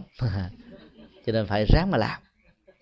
Coi hướng mộ coi hướng quyệt rồi làm hờm rồi tới mà những cái chỗ công thọ đó chúng ta thấy cái dùng cái từ chơi chữ à, rất hết, hết sức là mâu thuẫn thọ, là tuổi thọ. Làm cho ta chết và nói tuổi thọ gì? Ngày nào mấy cái ông mà làm nghề này cũng phải đốt hương thắp nhang hết trơn. Thốt hương thắp nhang cho mình mua may bán đất là chù cho ta mới chết sớm. Thì sao công thọ được? Do đó làm cái nghề đó là thương tổn lòng từ bi lớn lắm. Nó nó tự động nó dẫn như như vậy thôi, bằng không là mình không có công an việc làm. Do đó không nên tin vào cái này. Và khi mình có một cái niềm tin về nhân quả. Mọi thứ nó diễn ra do duyên, tác động, nhân quả có thể thay đổi. Thì mình không có bất kỳ một nỗi sợ hãi nào. Nên sống rất là bình an vô sự. Còn có nỗi sợ hãi rồi đi tới đâu cũng sợ hết trơn. Làm cái gì cũng sợ. Và chính cái nỗi sợ nó giết chết mình. Chứ không phải bản chất của sự việc làm cho mình bị chết. Do đó, tin theo nhân quả thì không có gì để lo hết trơn. Thưa thầy thưa thầy làm bậc mà cha mẹ bên này thì à, làm thế nào để lôi cuốn uh, trẻ con nhỏ của mình đó về với đạo Phật? Tức là thưa thầy có những cái uh, phương pháp thực tập nào cho trẻ con để mà uh, uh, chuyển hóa những cơn nóng giận hay là buồn phiền của nó? Xin thầy chỉ dạy. Câu hỏi này gồm có hai vế đó vế đầu á, giải quyết rất là khó khăn vì à, nó đang đứng ở trong cái ngưỡng cửa của hai nền văn hóa văn hóa của Việt Nam tại Hoa Kỳ và văn hóa của Hoa Kỳ mà con em của mình từ thế hệ thứ hai trở đi đang tiếp xúc, đang sống, đang trưởng thành. Cái mâu thuẫn nội tại về à, sự tương tác văn hóa trong một con người sống ở trong hai môi trường làm thay đổi cái cấu trúc cộng nghiệp và biệt nghiệp của gia đình và của bản thân. Chính vì thế mà sự hướng dẫn của cha mẹ nếu không nắm vững được cái cơ chế tiếp biến văn hóa vốn có thể xảy ra trong từng con người đó, thì sự thành công khó có thể được thiết lập. Con em của chúng ta tiếp xúc với nền văn hóa của phương tây, văn hóa tự lập, văn hóa độc lập, văn hóa tự do, văn hóa ừ, nhân quyền. Và do đó cái tính cách khuyến khích, nó lại có tác dụng hơn là áp buộc. Và nếu mình không không không nắm vững cái cơ chế này, thì việc hướng dẫn đó sẽ gặp những sự kháng cự. Cái thứ hai là sự thay đổi cái cấu trúc văn hóa ở trong não trạng của thế hệ thứ hai trở đi, nằm ở chỗ đó là một ngày con em của mình tiếp xúc với văn hóa phương tây 8 giờ tiếp xúc với dân hóa gốc đó, chỉ có một giờ. Thậm chí, thông qua văn hóa gốc là người cha, người mẹ chỉ có một vài câu, một vài phút ở trong ngày. Thì cái sự ảnh hưởng và tương tác đó nó không làm cho chúng có thể vượt dậy được các hạt giống văn hóa vốn có mà mình là người Việt Nam mang qua từ nước Việt Nam. Và trong đó nó có văn hóa Phật giáo. Cho nên phải nắm rõ về hai điều đó đó thì ờ, chúng ta có những cái cách để giúp cho con em của mình đến với đạo Phật. Vì cái trở ngại lớn nhất là vào trong các ngôi chùa, cái việc mà tụng niệm bái sám bằng tiếng Việt. Con nghe của chúng ta nghe, khó hiểu. Và do đó có cái dị ứng. Đi lần thứ nhất có thể miễn cưỡng, lần thứ hai có thể hơi bị dị ứng lần thứ ba nó từ từ, không muốn đi nữa. Cái cái cái khó khăn đó nó nó không thuộc về phía chúng ta, mà nó thuộc về cái nền văn hóa Phật giáo đang có mặt tại những nước không thuộc về Việt Nam. Dĩ nhiên là những người truyền đạo hoàng pháp đó là muốn duy trì nền văn hóa bản địa. Cho nên phải giữ lại các cái truyền thống văn hóa, những gì mà mình đã được ấp ủ và lớn lên, và không thể bỏ điều đó. Và do đó, có được cái mô hình sinh hoạt nơi mà khi các Ừ, con em của chúng ta với những người trẻ lớn lên từ nền văn hóa của Mỹ có thể cảm thấy một hứng thú đó để họ đến sự hợp tác giữa chúng ta và những nhà chùa.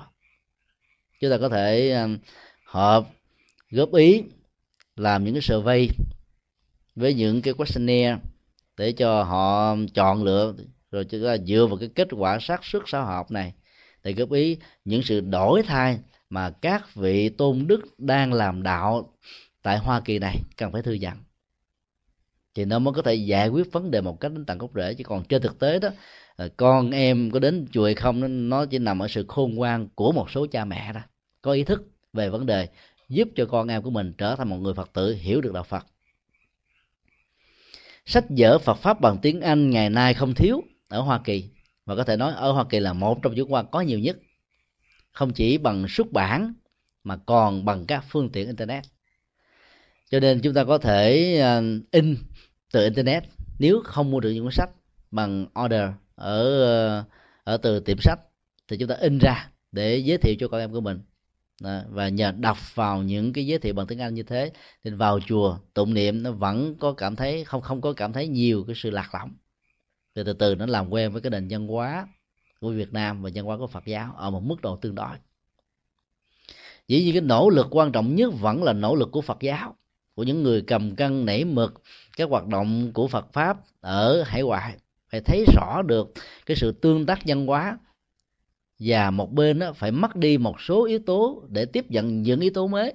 Rồi giữ nguyên si, nhập cản nguyên si nền văn hóa Việt Nam vào trong các ngôi chùa Việt Nam ở những quốc gia không thuộc Việt Nam. Nó tạo ra một tiến trình kháng cự văn hóa ở những thế hệ mà yếu tố văn hóa bản địa nhiều hơn là yếu tố văn hóa truyền thống đây là điều mà chúng ta không thể phủ định.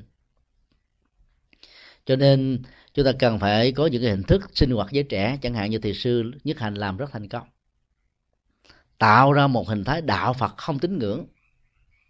Giới thiệu đạo phật bằng một cách thức mà giới trẻ với cái nền văn hóa tự lập của phương tây này cảm thấy rất là thích. Và như thế đó thì mới có thể giữ giới trẻ được với đạo phật. Hai chuyến về của thầy sứ hạnh tại Việt Nam vào năm 2005 và gần đây là 2007 đã có trên 400 người tuổi từ 18 đến 25 xuất gia đầu Phật. Dưới sự hướng dẫn tâm linh của thiền sư Nhất Hạnh, và trong số đó có một trăm mấy mươi vị được truyền giới lãnh giới pháp xuất gia thông qua internet, tức là truyền qua các cái các cái diễn đàn, bao thoát thôi. Do đó, nó là một cái cái sự khảo cứu mà chúng ta có thể đúc kết được những bài học đó là sinh hoạt với trẻ. Để cho giới trẻ nó có phần tham dự thì nó mới hợp với nền văn hóa này. Và tham dự luôn cả bằng à, ngôn ngữ mẹ đẻ và luôn cả bằng cái ngôn ngữ à, tiếng anh. Thì giới trẻ mới có thể thích ứng. Và các hình thức tín ngưỡng truyền thống đó đừng giữ và nhập cảm nguyên si thì giới trẻ nó không bị dị ứng.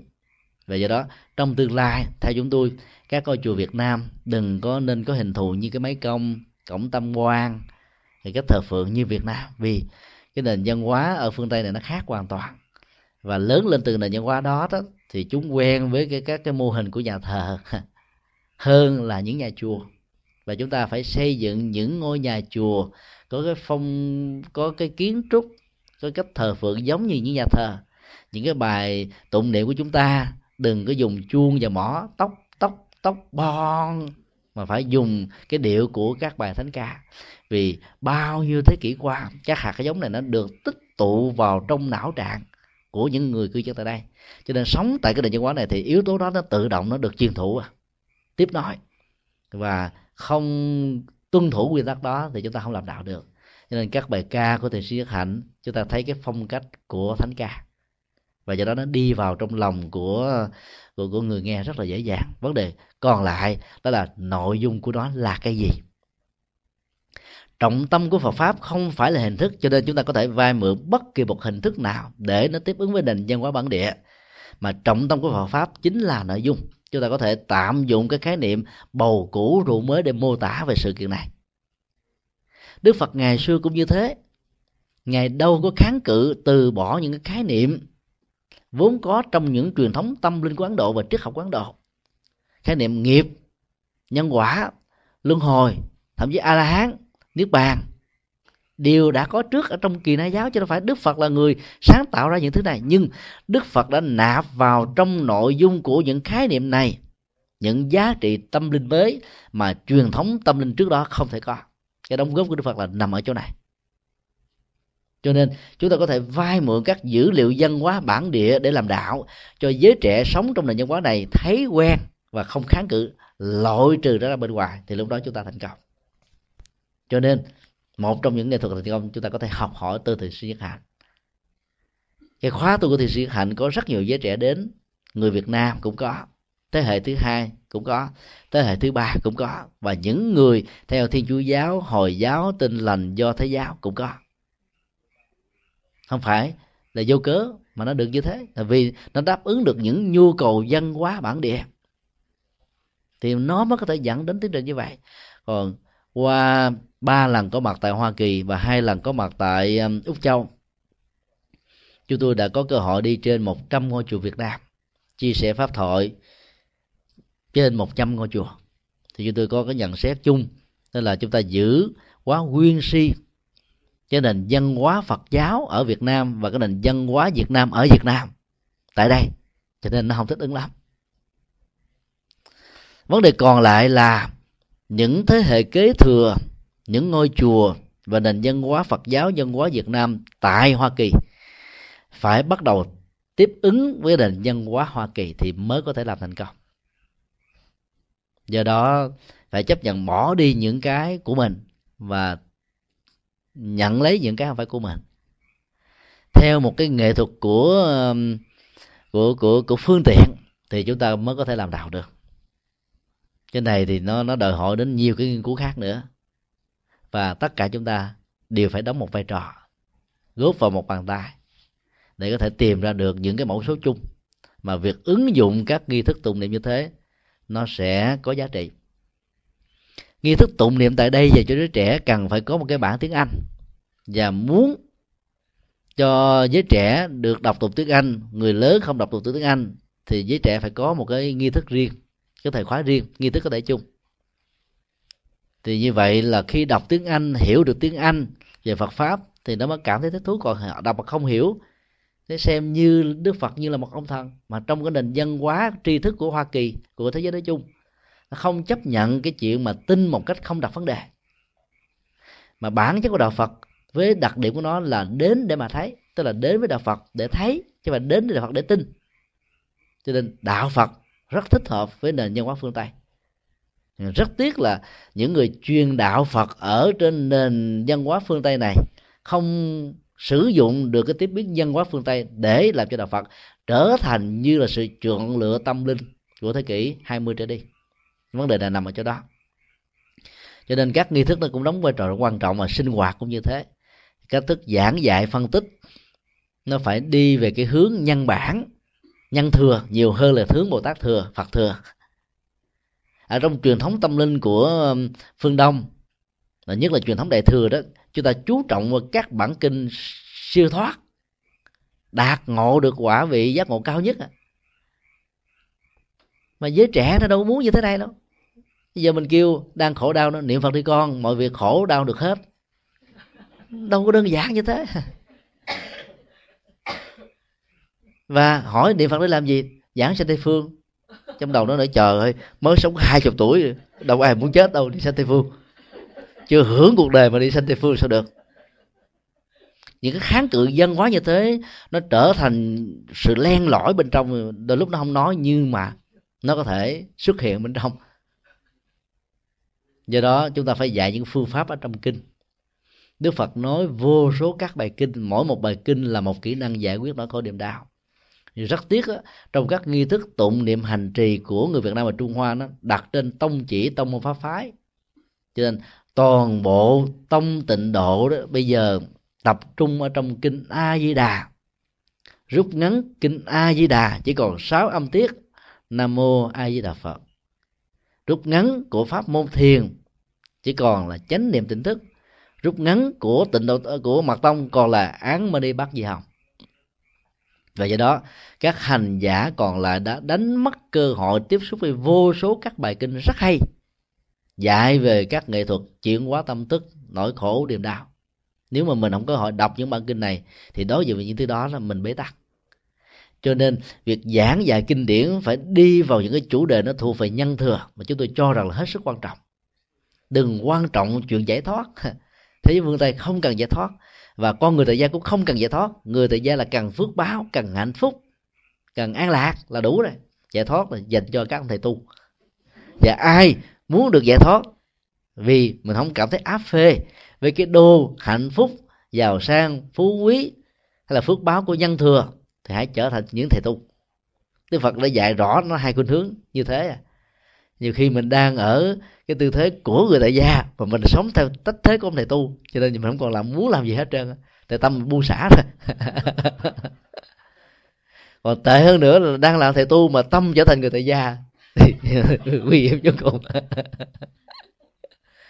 Do đó, nói tóm lại, việc làm đạo để thích ứng với nền văn hóa phương tây cho giới trẻ có thể thích thú nó nó đòi hỏi rất nhiều yếu tố. Mà yếu tố tiếp biến nhân hóa và làm cho người tham dự đó không có cảm giác rằng là mình là một bộ phận xa lạ. Và nghi thức hay là những nội dung sinh hoạt đó nó không có ý nghĩa gì đối với bản thân mình. Về phương nhận thức thì lúc đó sự thành công mới có thể có mặt. Còn ngược lại như thế thế thì không đảm bảo. Cái vế thứ hai của um, câu hỏi đề cập đến um, làm thế nào để giúp cho tuổi trẻ nói chung đó bớt đi cái tâm nóng nảy phải không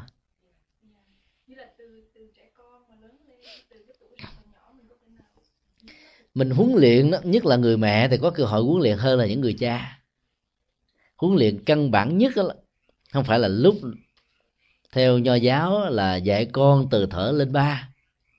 Dạy vợ từ lúc ban sơ mới về hay gì đó. Mà đây là dạy con từ lúc mà có mặt ở trong bào thai. Cái tiến trình à, nhập thai của mỗi một chúng sanh nó mang theo cả một cái năng lực nghiệp và năng lực đó nó nó ảnh hưởng chi phối cá tánh của đứa bé đó. Khoa học ngày nay đó chỉ mới nói lên một cái phương diện ảnh hưởng một chiều từ người mẹ đối với đứa con. Ở chỗ đó là người mẹ ăn vào nóng lạnh thì đứa con cảm thấy là nóng hay là lạnh. Ăn vào những cái thực phẩm um, um, đau nhất thì đứa con sanh ra dễ bị dị tật. Ăn quá nhiều ờ, dầu ớt gia vị thì đứa con đó nó có thể bị ảnh hưởng về tâm trí, vân vân. Nhưng mà nó lại không có phân tích đến cái ảnh hưởng chiều ngược lại từ đứa con đối với tâm thức của người mẹ.